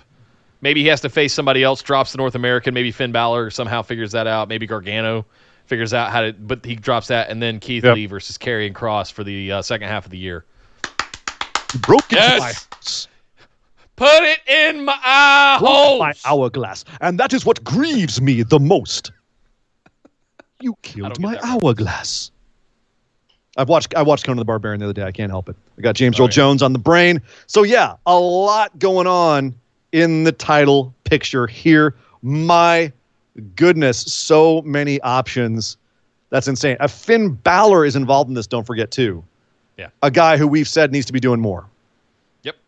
And it looks like he's going to. And and to be honest, I was kind of uh, about this. until Regal got on the screen and said what he said and booked the uh, the double matches, and I was just like, yeah, okay, okay, yep. This is one of Papa those Regal's things where like there's really nothing we can say about this. This is madness. This there's a lot that could happen here. We kind of just have to sit back and be like, okay, where you where are you going with this? You're you're setting up an absolutely huge tower of cards here. These these four dudes plus the few folks that are orbiting all of them involved. Yeah. Don't forget about Candice LeRae, Mia Yim. Uh, don't forget about Dakota Kai and Randy Gonzalez that are out there. Invo- oops, excuse me, involved in something. I had a bug fly by. That was weird. Uh, anyway, it flew right in front of my face and I hit the microphone. Sorry, guys. Uh, you've got all of that happening on the auxiliary, right? So you, that involves Keith Lee and Johnny Gargano, two of the guys that are deeply involved in this. Uh, and then you've got Karrion Kross circling around. Tommaso Ciampa's out there, probably a little pissed off out there as well. Yeah. There's a lot, go- and what I'm scared of about this is, is I love this on paper. I just hope it delivers better than what we've had the first half of the year with the sort of haphazard Adam Cole Velveteen Dream somehow morphing into Dexter Lumis and Roderick Strong and like that whole thing that we tried the first half of the year. Yeah, and we even I had a bit with this to we continue even to had be it like a, a little bit with Velveteen Dream sitting on a couch and saying, you know, I, I know what's coming next. Like I've I've got to do some other stuff. And Dexter Lumis sneaks in a picture of him and Dream with the tag titles, and Dream, you know, doesn't see him do it, but he looks at the picture and goes, "Nah, Dream's a solo act." Um, he may be more solo than he knows if some of these newer allegations are going to stick. Uh, we may not be seeing Dream anymore, and Dexter Lumis might be barking up the wrong tree, but that's neither here nor there. Um, yeah, Velveteen and, and Dexter are still out there f- for now. Uh, there's so much, and also you've got Bronson Reed, who Karrion Kross beat last week. He came out absolutely laid waste to Leon Ruff, and then called out Karrion Kross again. So Karrion's going to be busy with Bronson Reed, who I, by the way, I think is that's a great little mini feud for. Damn, boy, he's thick. I, I think that's a great mini feud where Bronson can, you know, he can look like a big, strong guy, and Karrion can murder him, and it's good for both of them. So, all right, cool. So so much going on there, but it's just we're gonna have to see where these pieces fall because it's a big deal to put two titles on one person. If they do do that, it does make it so that that person can then be challenged for one of the titles. So there could be some wiggle room there, but at the same time, it's going to depend on who you put it on and who then challenges them next. So Yes. lots, uh, lots of 4D chess going on here on NXT. Also, some 4D chess being played by Santos Escobar, This is growing on me. the newest heel. Oh, dude, this was uh, this was over for me the second he turned around. He was he was back to back with Drake Maverick against the Lucha Ninjas, and he just stops and he turns around. I was it was over with me that second right there. From Still hate there. the name, Oh, but oh, that's you'll it. you'll forget I'm, I'm, I'm, it's growing on me. you'll forget it pretty quickly. He that guy knocking those promos out of the park. Uh, he had a nice little video package here, basically saying that uh, yeah, all of this legacy of Lucha and everything. I'm breaking the cycle. I'm going out for myself, um, and I'm going to kick everyone's ass essentially. And as he comes out to the ring to give a promo, he's interrupted by Drake Maverick again, who says, "Yeah, all right, you got me last week. You're kind of a dick, but you know what? People always said I got just more more uh, heart than brains, and he jumps in the ring and tries to beat them up, and they beat the absolute crap out of Drake Maverick again, including giving him a phantom driver through a damn table outside of the ring. Um, Mwah. mwah, I'm so ah, Yeah. This is I'm in. mm, one of my favorite things on NXT. This is was a a absolutely perfectly done swerve heel turn character change. The new character they have is awesome. Um, he's nailing this character. The two goons are nailing their characters. Like we haven't even seen them open up yet. Like this is going to be fantastic for a while. And Drake is the goddamn perfect foil for this. He's the perfect. Somebody foil. said it earlier on the show in the chat that Wednesday night's draws are now Orange Cassidy and Drake Maverick. and if we had said that a year ago, you guys would have unsubscribed faster than These guys are out of their minds. We don't, they don't know what they're talking you talking talk about Nick booking. Y'all make if I had said a year ago that Drake Maverick and Orange Cassidy were going to be the top draws I might have believed NXT you with AEW Orange Cassidy. I might have believed you with Orange Cassidy. Drake Maverick, I'm definitely shocked at the turnaround they've had. Last, you know, last year he was pissing his pants for AOP, and now he's like one of the most believable baby faces in NXT. It's unreal, but it's also it's also very believable now that you've seen it. Um, he is absolutely a baby face you can root for, especially in this scenario. Um, you've also got Jake Atlas kind of flitting around this as well, keeping an eye on him. There's a lot that they set up in that cruiserweight tournament. This is why tournaments are so great, Nick. You can put up so much story and still have exciting matches, and then you have Yep. all this stuff to do when you come out of it. And here we are. Well done for the writers of NXT. This was a brand that was I I, I don't know about floundering is a little dramatic, but they were definitely not having their best time about a month or two ago. No. Um, even before that, like all year, NXT's been a little eh. Uh, they mwah, back on track, and this is That the- cruiserweight tournament just turned the ship around in a big way. Does Kushida figure in here anywhere? I don't think so. Not right now.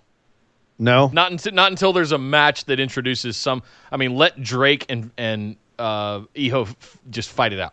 S- sorry, Santos.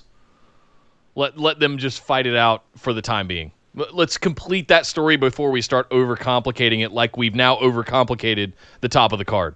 Mm. Let's let's just let those two have a blood feud for a minute, and, I just- and let Kushida will come in eventually. But I just feel like they have to have somebody to establish that these guys are going to cheat to win. You know, like maybe it's going to be on Jake Atlas. I don't know, but I'm not mad at it. I'm also not entirely mad at the idea of turning Damian Priest face, which they seem to be doing. He came out and had a match with Killian Dane. Where's he been?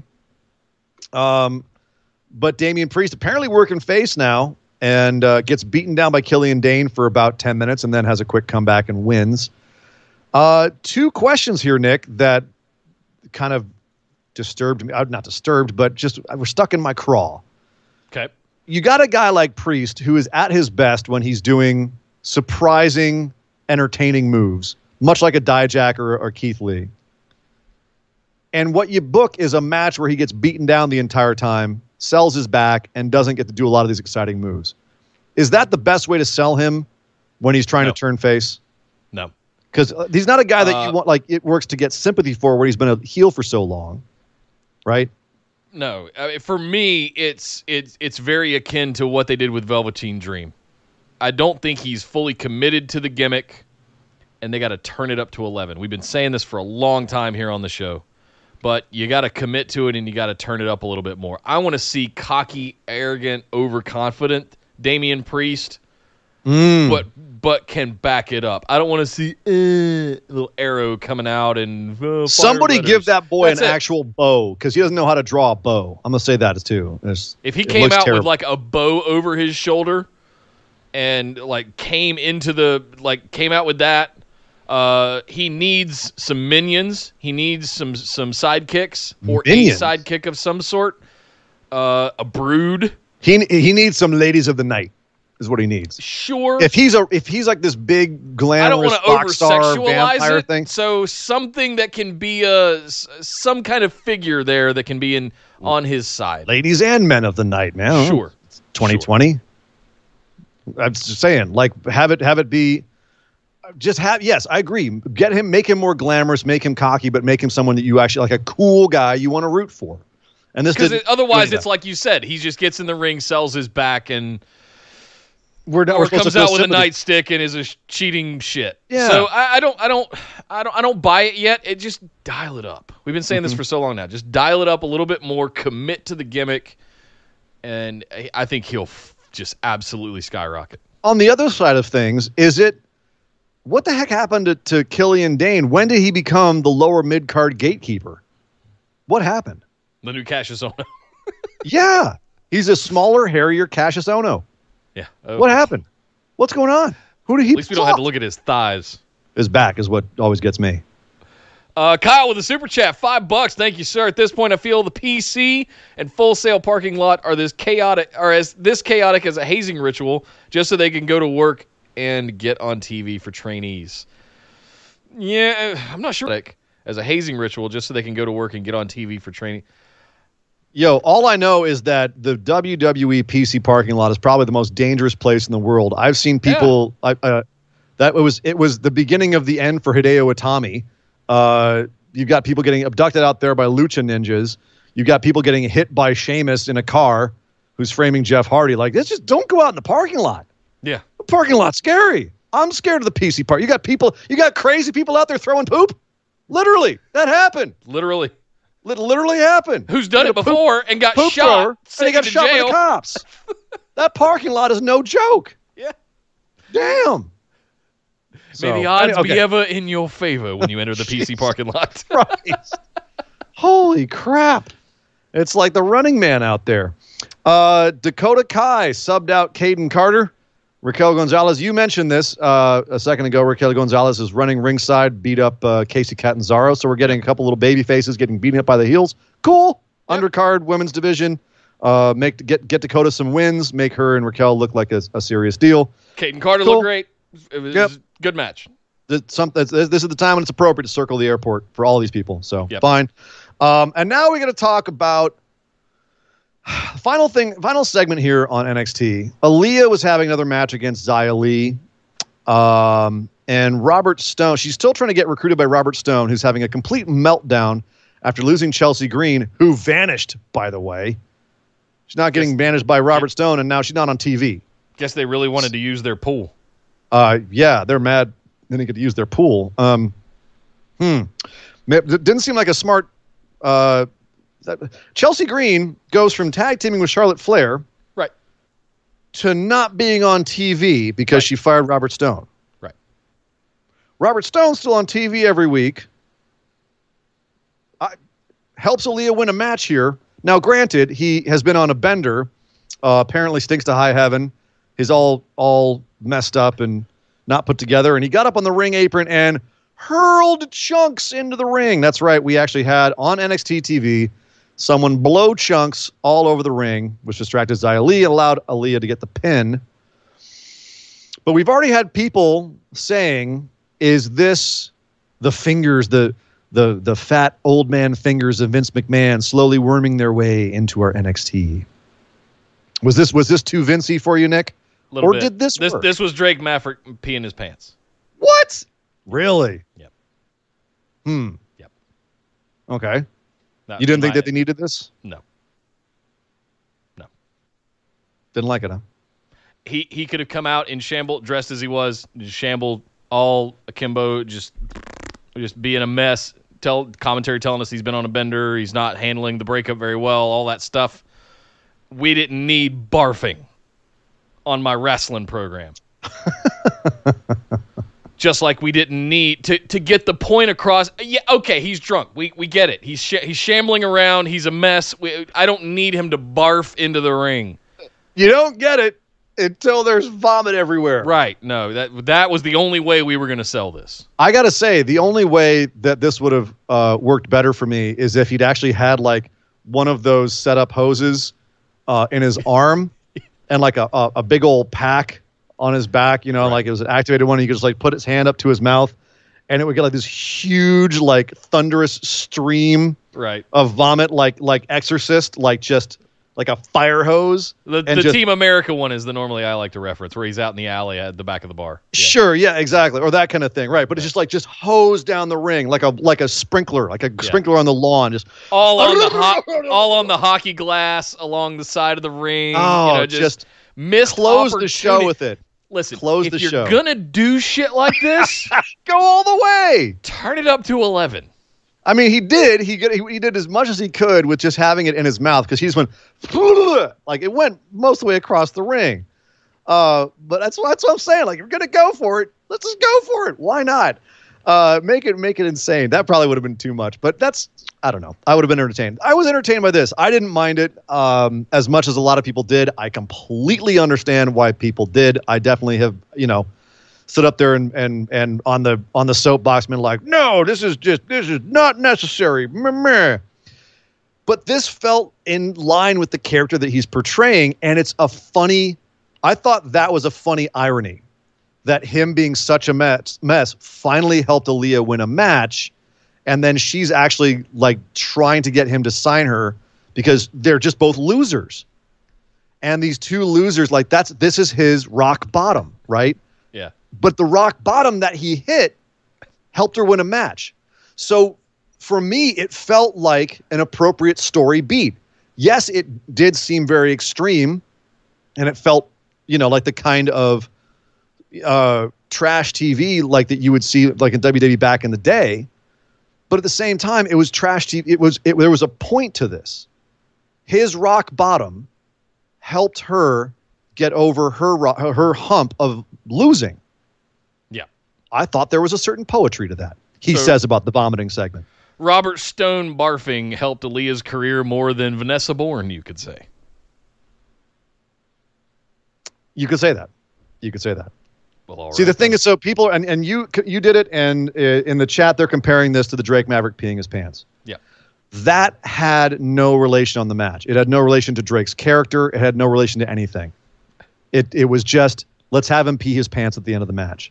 It didn't have a purpose at all. It was just a ha ha moment. This had a purpose. So I will defend it because it did actually have a purpose for the match and for the characters. So Yeah. I'm defending the vomit spot. Damn uh, it. Well, you you, you nail yourself to that cross I'm, I'm, dying not going to. hill. Damn it! I'll die on that on that hill if you can do, if you can do like base like kindergartner humor, but make it have a purpose in your storyline. I will defend you. Yeah. If it's just there because p, then no, I'm not going to defend you. If they had, if it was just the middle of a match and they'd cut to Robert Stone in the crowd and he just puked on himself for no reason, and then we cut back and that was it. It was like he puked on himself. if that had been it, I'd been like, nope, that was stupid. It had a purpose. What if he had puked all over Xia Li? Would that be, have counted as a as a DQ? That's kind of what I was. Ju- I don't know. I'm just saying, like, had they gone to that extreme where he actually like held, like, you know, he had the hose in his wrist and he held onto her, just like spraying her with puke, Right. and it was just, it was just horrific. Like that would have been too much. That would have been too far. I don't know. I'm now, now I'm, I'm parsing this, but Right. you get where you get where I'm coming from. if When it- then it- else, I get it. Yeah. yes, it's it had a purpose, so Yeah. didn't mind it. Anyway, that is NXT. Another solid show this week. But man, there is so much we need to discuss up on the main roster. So let's head on over to Friday Night SmackDown.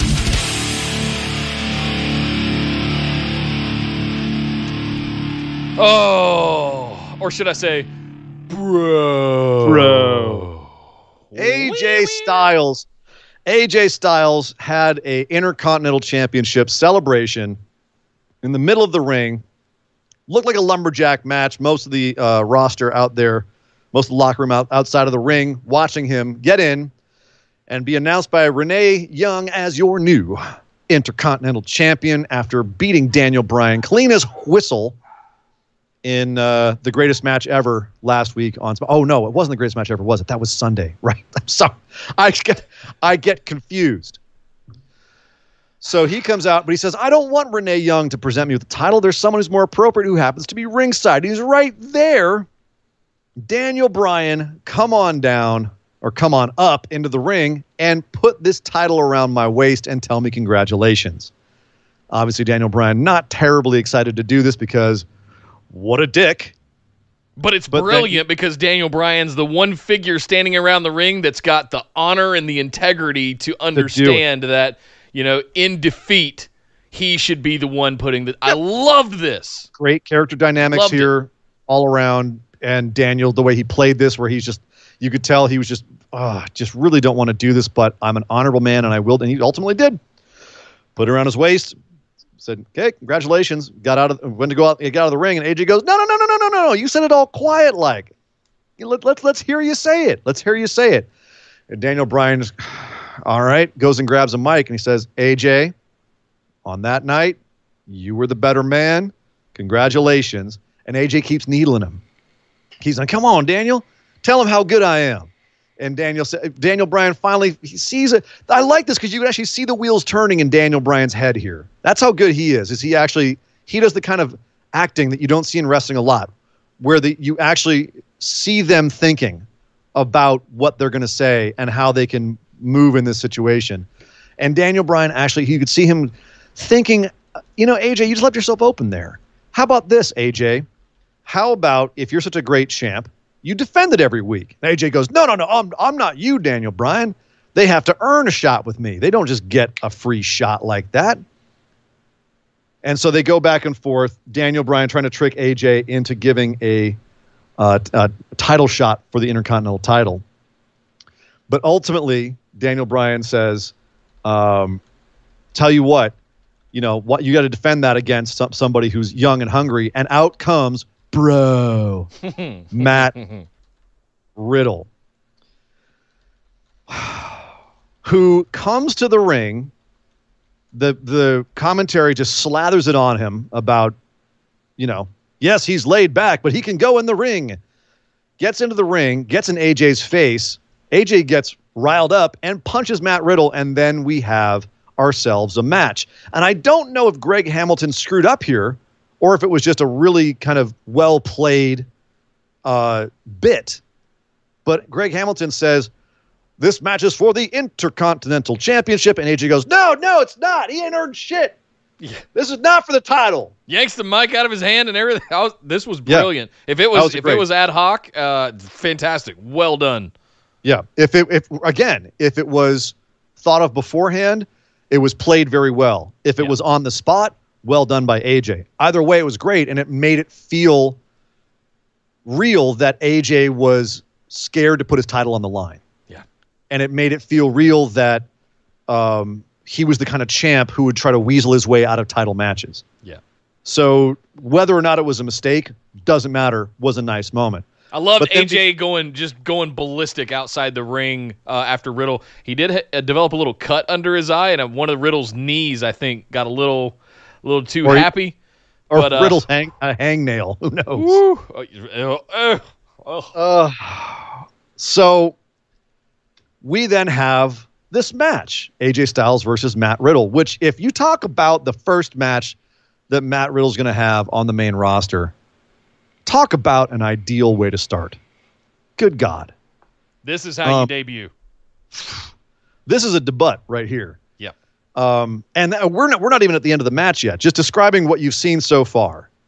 Uh, you know, Riddle coming out, getting this big treatment, big entrance, comes down to the ring, gets into it with AJ Styles, and then gets a match first thing with AJ Styles, the Intercontinental Champion.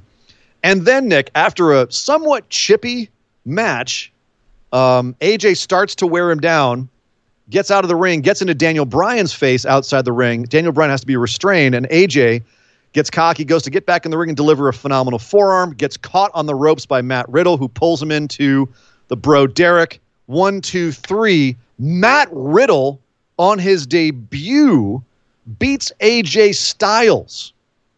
And then the entire locker room, all the faces at least, jump into the ring and give him a big hug and high fives. Um, Anointing it- him, basically. anointing. It was it was it was absolutely he was being anointed. I haven't seen a debut like this in a long time. Me neither. This was a full on strap the rocket on this kid. Holy crap. That was a debut. So there's a lot to take away from this, and we didn't even touch on some of it. Um, but I'll get to that. Let's let's when we thought and let's let's not talk about some of the darker stuff we have to talk about eventually here. We'll we'll wait on that. Let's just look at this on the surface level. Matt Riddle finally debuting on the main roster. Nick, when we we did the, we were doing the show when Matt Riddle debuted in NXT, we were Yeah. watching him on the Indies for a long time. You and I are old fans of his his work.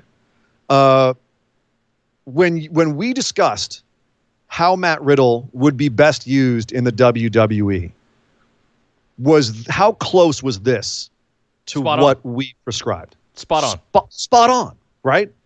Make him make make him come out. He'll flip his slides off. It'll be silly. It'll pop the crowd.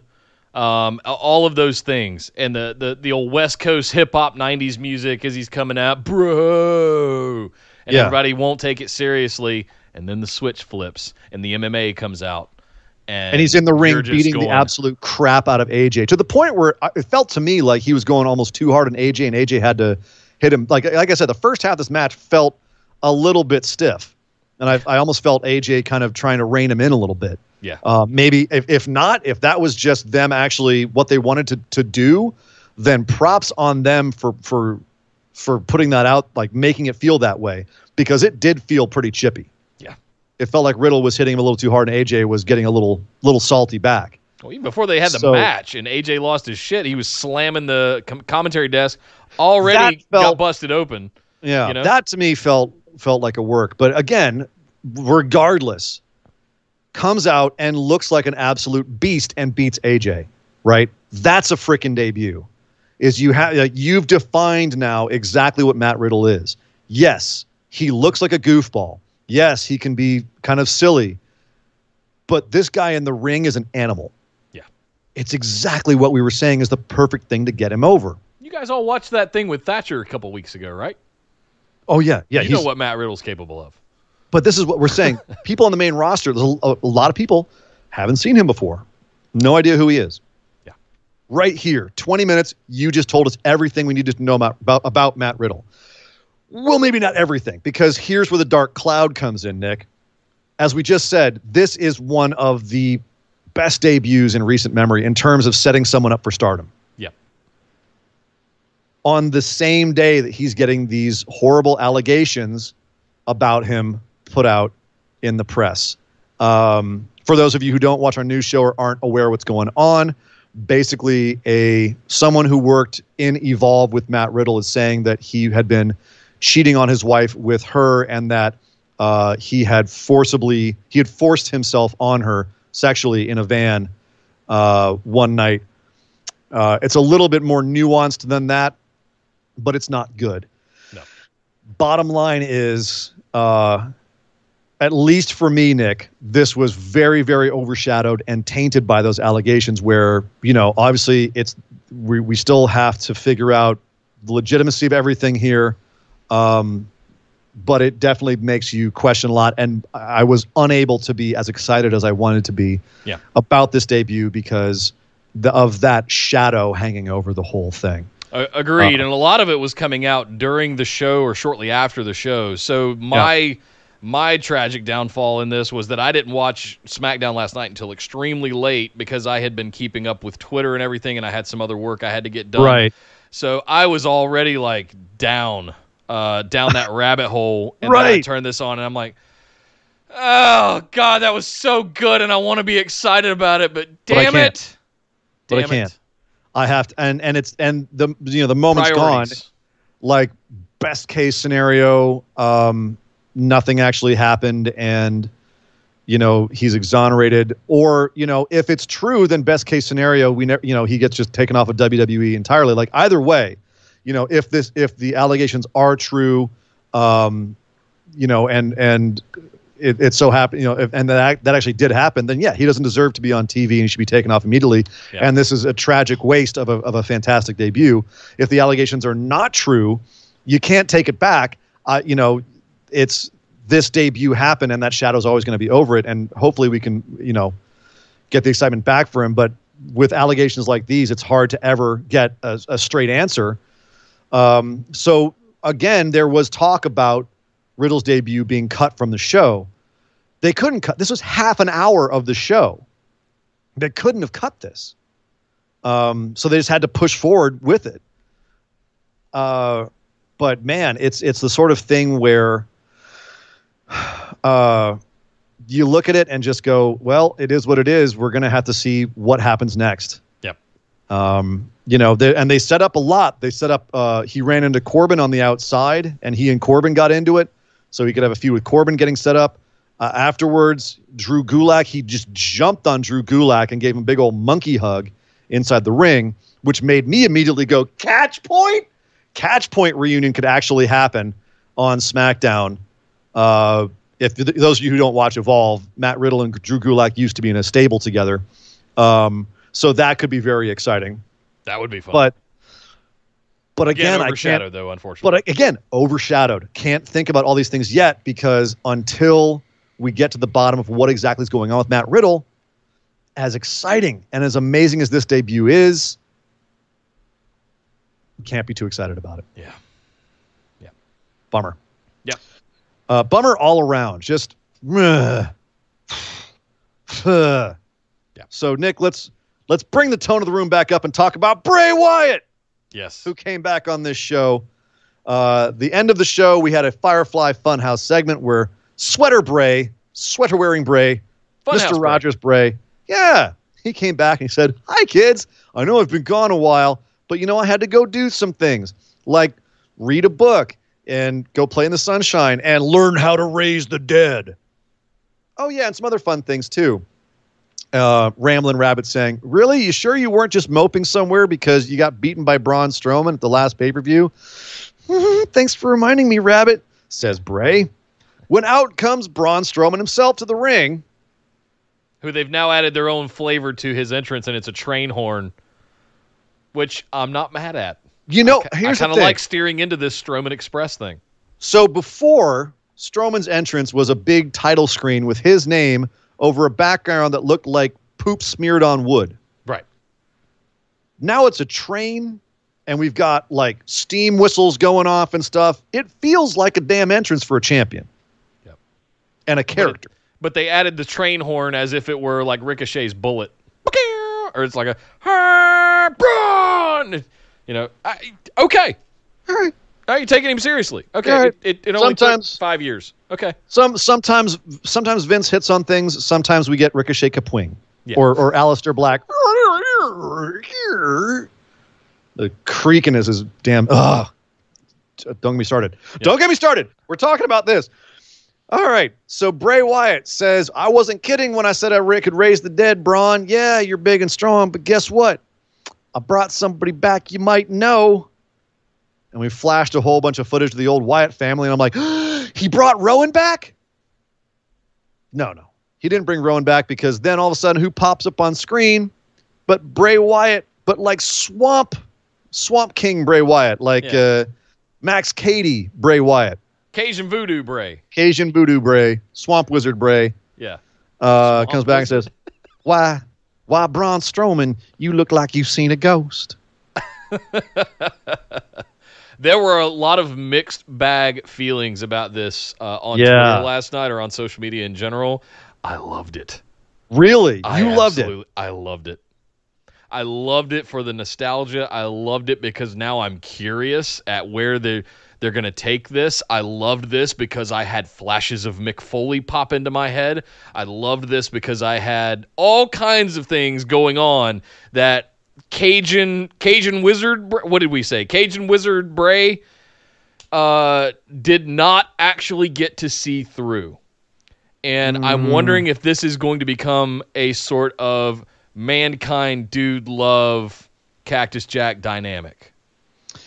That's where my head's going. or Matt Hardy, where he's able to switch between gimmicks or something. Yeah, but he- Sure. so I'm I'm I'm in the mixed bag camp, and I'll get to that Okay. in one second because we were talking about the entrance and uh, line drive again. Line drive Oh. throwing down today, dude. Damn, dude. Five dollars. Thank you very much, Kyle. Worth noting, the train runs through what looks like the old Wyatt house in the entrance video. It's quick, but it's there. I did not notice that, Huh. and I shall be looking for it. Good call, sir. Jay very says good, the uh, the proper name is Voodoo Hill- Hellbilly instead of Hillbilly. Voodoo Hillbilly Wizard. Hellbilly. Wasn't that wasn't that uh, Reverend Horton Heat did Hellbilly? I don't know. I'm neither here nor there. Uh, anyway, so okay, let's get back to Swamp Wizard Bray here. Yeah. Um, I'm not. I'm not entirely sold, and I'll tell you why. Part of the whole concept that it seemed like Wyatt was running with when he started this was that he had killed Swamp Wizard, took his head, and made it into a lantern.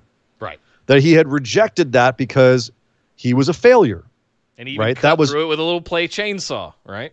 Yeah, it was like right. He had left him dead and buried. Well, that was Butcher Bray. The demon. He had that was Butcher Bray. That was a, a different iteration as Oh, well. sure, sure. But it was still. It it seemed like one of the things that he had done to create the fiend was synthesize, uh, or rather, pull apart that entity into two separate beings. And and anyone who's listened to our show for an extended periods of time knows that I have gone in deep on some of the meaning behind Bray Wyatt and the Fiend and all of his little world there.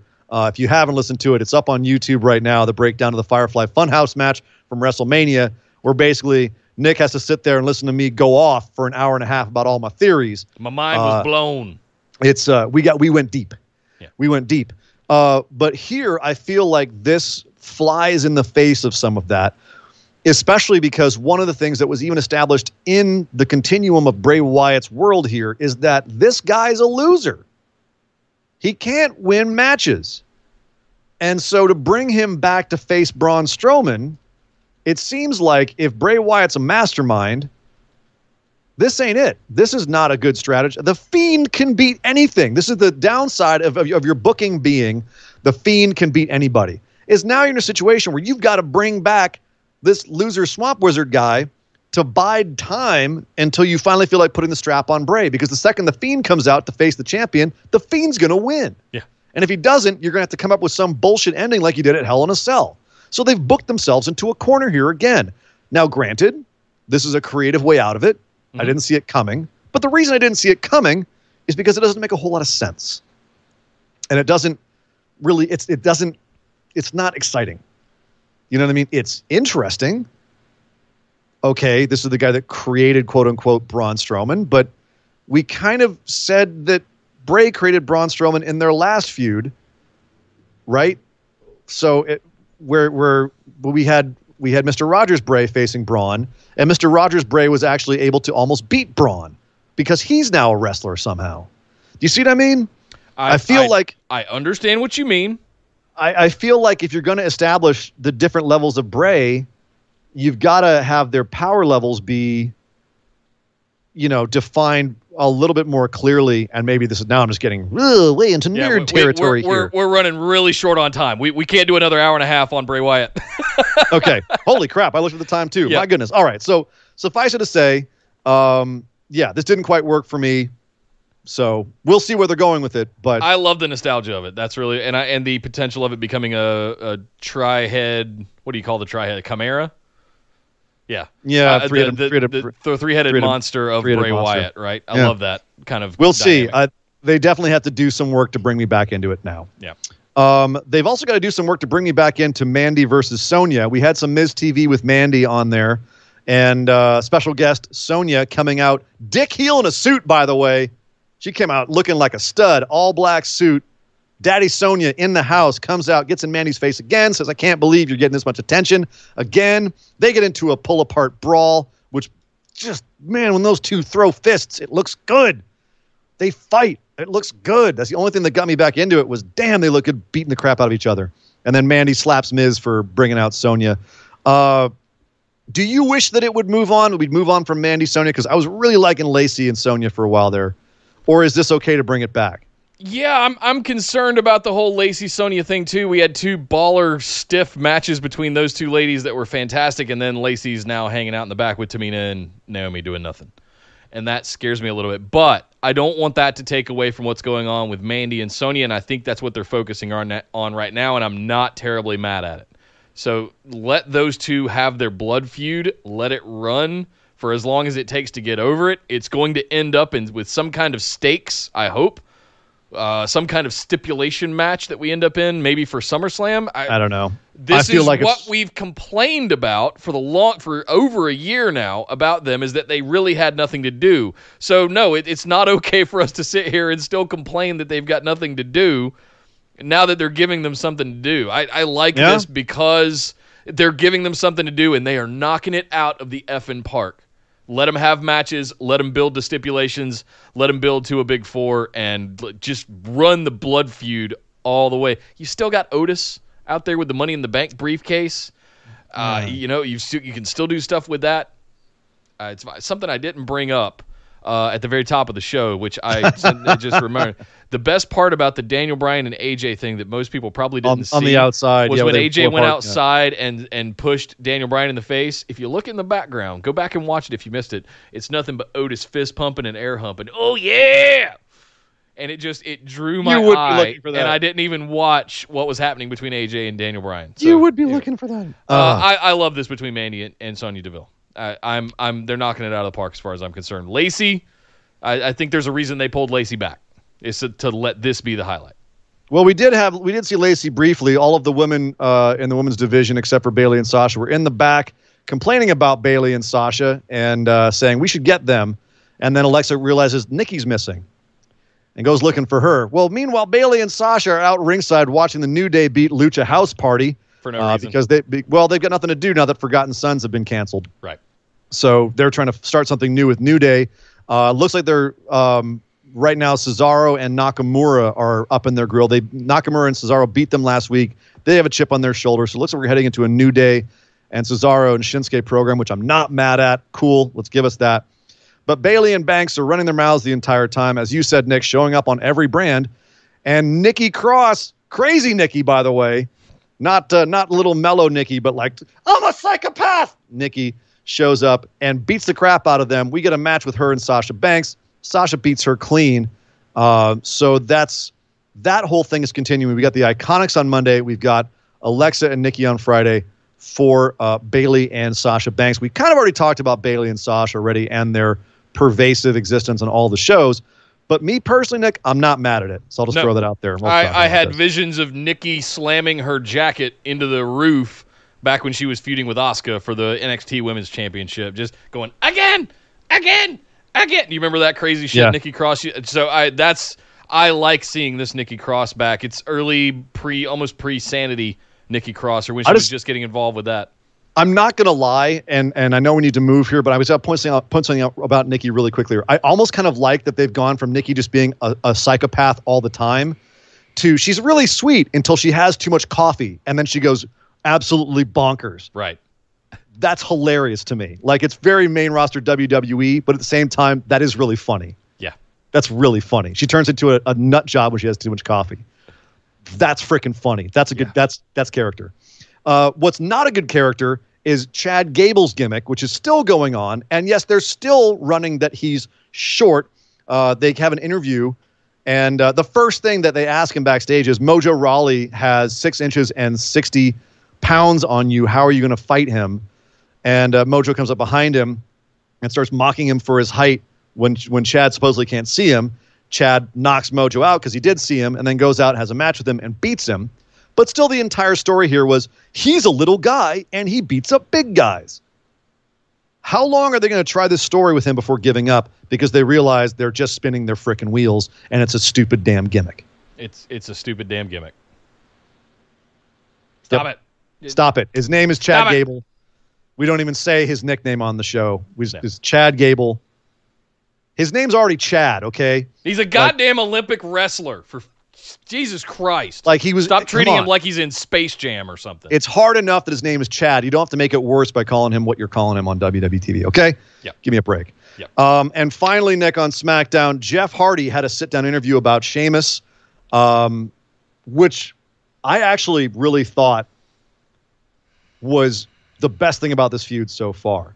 Um, he said he basically said that he's lost a lot of matches, but that Sheamus and the loss to Sheamus is almost like a reminder of everything he doesn't like about himself. Um, he felt like he's gotten into a lot of negative thinking as a result of everything that's been going on with Sheamus and losing that match. It's made him wonder if he's a bad husband, a bad father, if he doesn't have it anymore in the ring. Um, but he's been down this road so many times that he knows to catch himself and stop before he goes down that because it just leads to all the bad things. Yeah. So in some ways, um, he's learned from his life experiences and knows that it's not his problem. It's Sheamus's problem because he's a bad person and a big bully and a piece of crap, and that he what he needs to do is kind of keep himself peaceful and then, you know, go take out Sheamus. Uh, Sheamus later in the show says, "You know what? Yeah, I am a bully, and next week I'm going to have a a toast where we're all going to drink alcohol in uh, in celebration of Jeff Hardy." So, on the one hand, Nick, the Jeff Hardy interview was really poignant, and actually, I thought was probably the best nuanced take on a guy who's a recovering addict. But on the other hand, it also felt very exploitative. Which side did you fall down on this? exploitative. You felt this was all too exploitative. I, I think the whole thing's been exploitative. Yeah, I'm. I I thought the Jeff Hardy stuff was actually excellent, and it, it obviously was coming coming from somewhere in him that was very genuine. Um, but I yeah, the the feud as a whole, it definitely still kind of makes me feel a little little uncomfortable, and I don't know if that's what they're going for here. Yeah. So I'm kind of with you on that. Didn't want to get out of here without acknowledging Dynamic J with the $2 super chat, uh, referring to the Hellbilly comment he made earlier around Oh. uh, Bray Wyatt. Uh, Swamp Wizard Bray Wyatt says he got it from Hellbilly Deluxe, the Rob Zombie. Ah, Rob. Zombie. I got now. I got the reference. Thank you, Jay, for the two bucks, man. I'm not Appreciate mad at that either. I'm never mad at any Rob Zombie. So. No, no, not at all. that man has a horror collection that I'm very jealous of. Uh, well, there we go, guys. There's SmackDown, and there's the rest of the show. Thank you, guys. Nope, we're not done just yet. We Oh! still got to head over in a few minutes here that we've got left and do We what we like to call our moment of positivity. Mop, mop, mop, mop, mop, mop, mop, mop, mop, mop, mop, mop, mop, mop, mop, mop. Mop. That's right. The moment of positivity, the mop, the moment where we talk about the thing that happened over the last few days in wrestling that made us feel good, Nick, that gave us a smile, that sent us out into the world all happy and feeling fluffy on the insides. And it's a way to leave the show on an up note, on an upbeat. And that way you guys can go back out into the world yourselves feeling a little bit more sunshine inside. So, Yes. Nick, what was your moment of positivity from the last few days? Well, uh, I would be remiss if I did not say Kyle O'Reilly being the therapist. there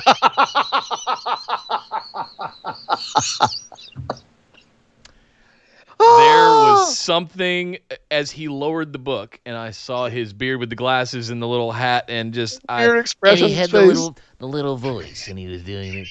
Oh my god, I was just, I had to pause it. I was laughing so hard at certain points. And then to have Roderick Strong who knocked this out of the park with the whole trunk therapy thing like, "All right, I'm going in." And then he sticks a foot in here. Nope. Gone, right? That whole sequence, but mostly Kyle O'Reilly being the therapist and the way that they were able to smartly cut that together where they weren't on screen at the same just mwah. My absolute moment of positivity is UE being UE again just knocking it out of the park. How about yourself? Oh man, well it's hard to it's hard to top that. That was definitely some fantastic stuff. Mine, it's oh man, th- it, this is really hard because there's a, quite a few things that I liked. Um, just everything about Santos Escobar and that whole cruiserweight feud is just absolutely crushing it for me. Yeah. Um, and the the title picture in NXT has me just running scenarios in my head, and that's super exciting.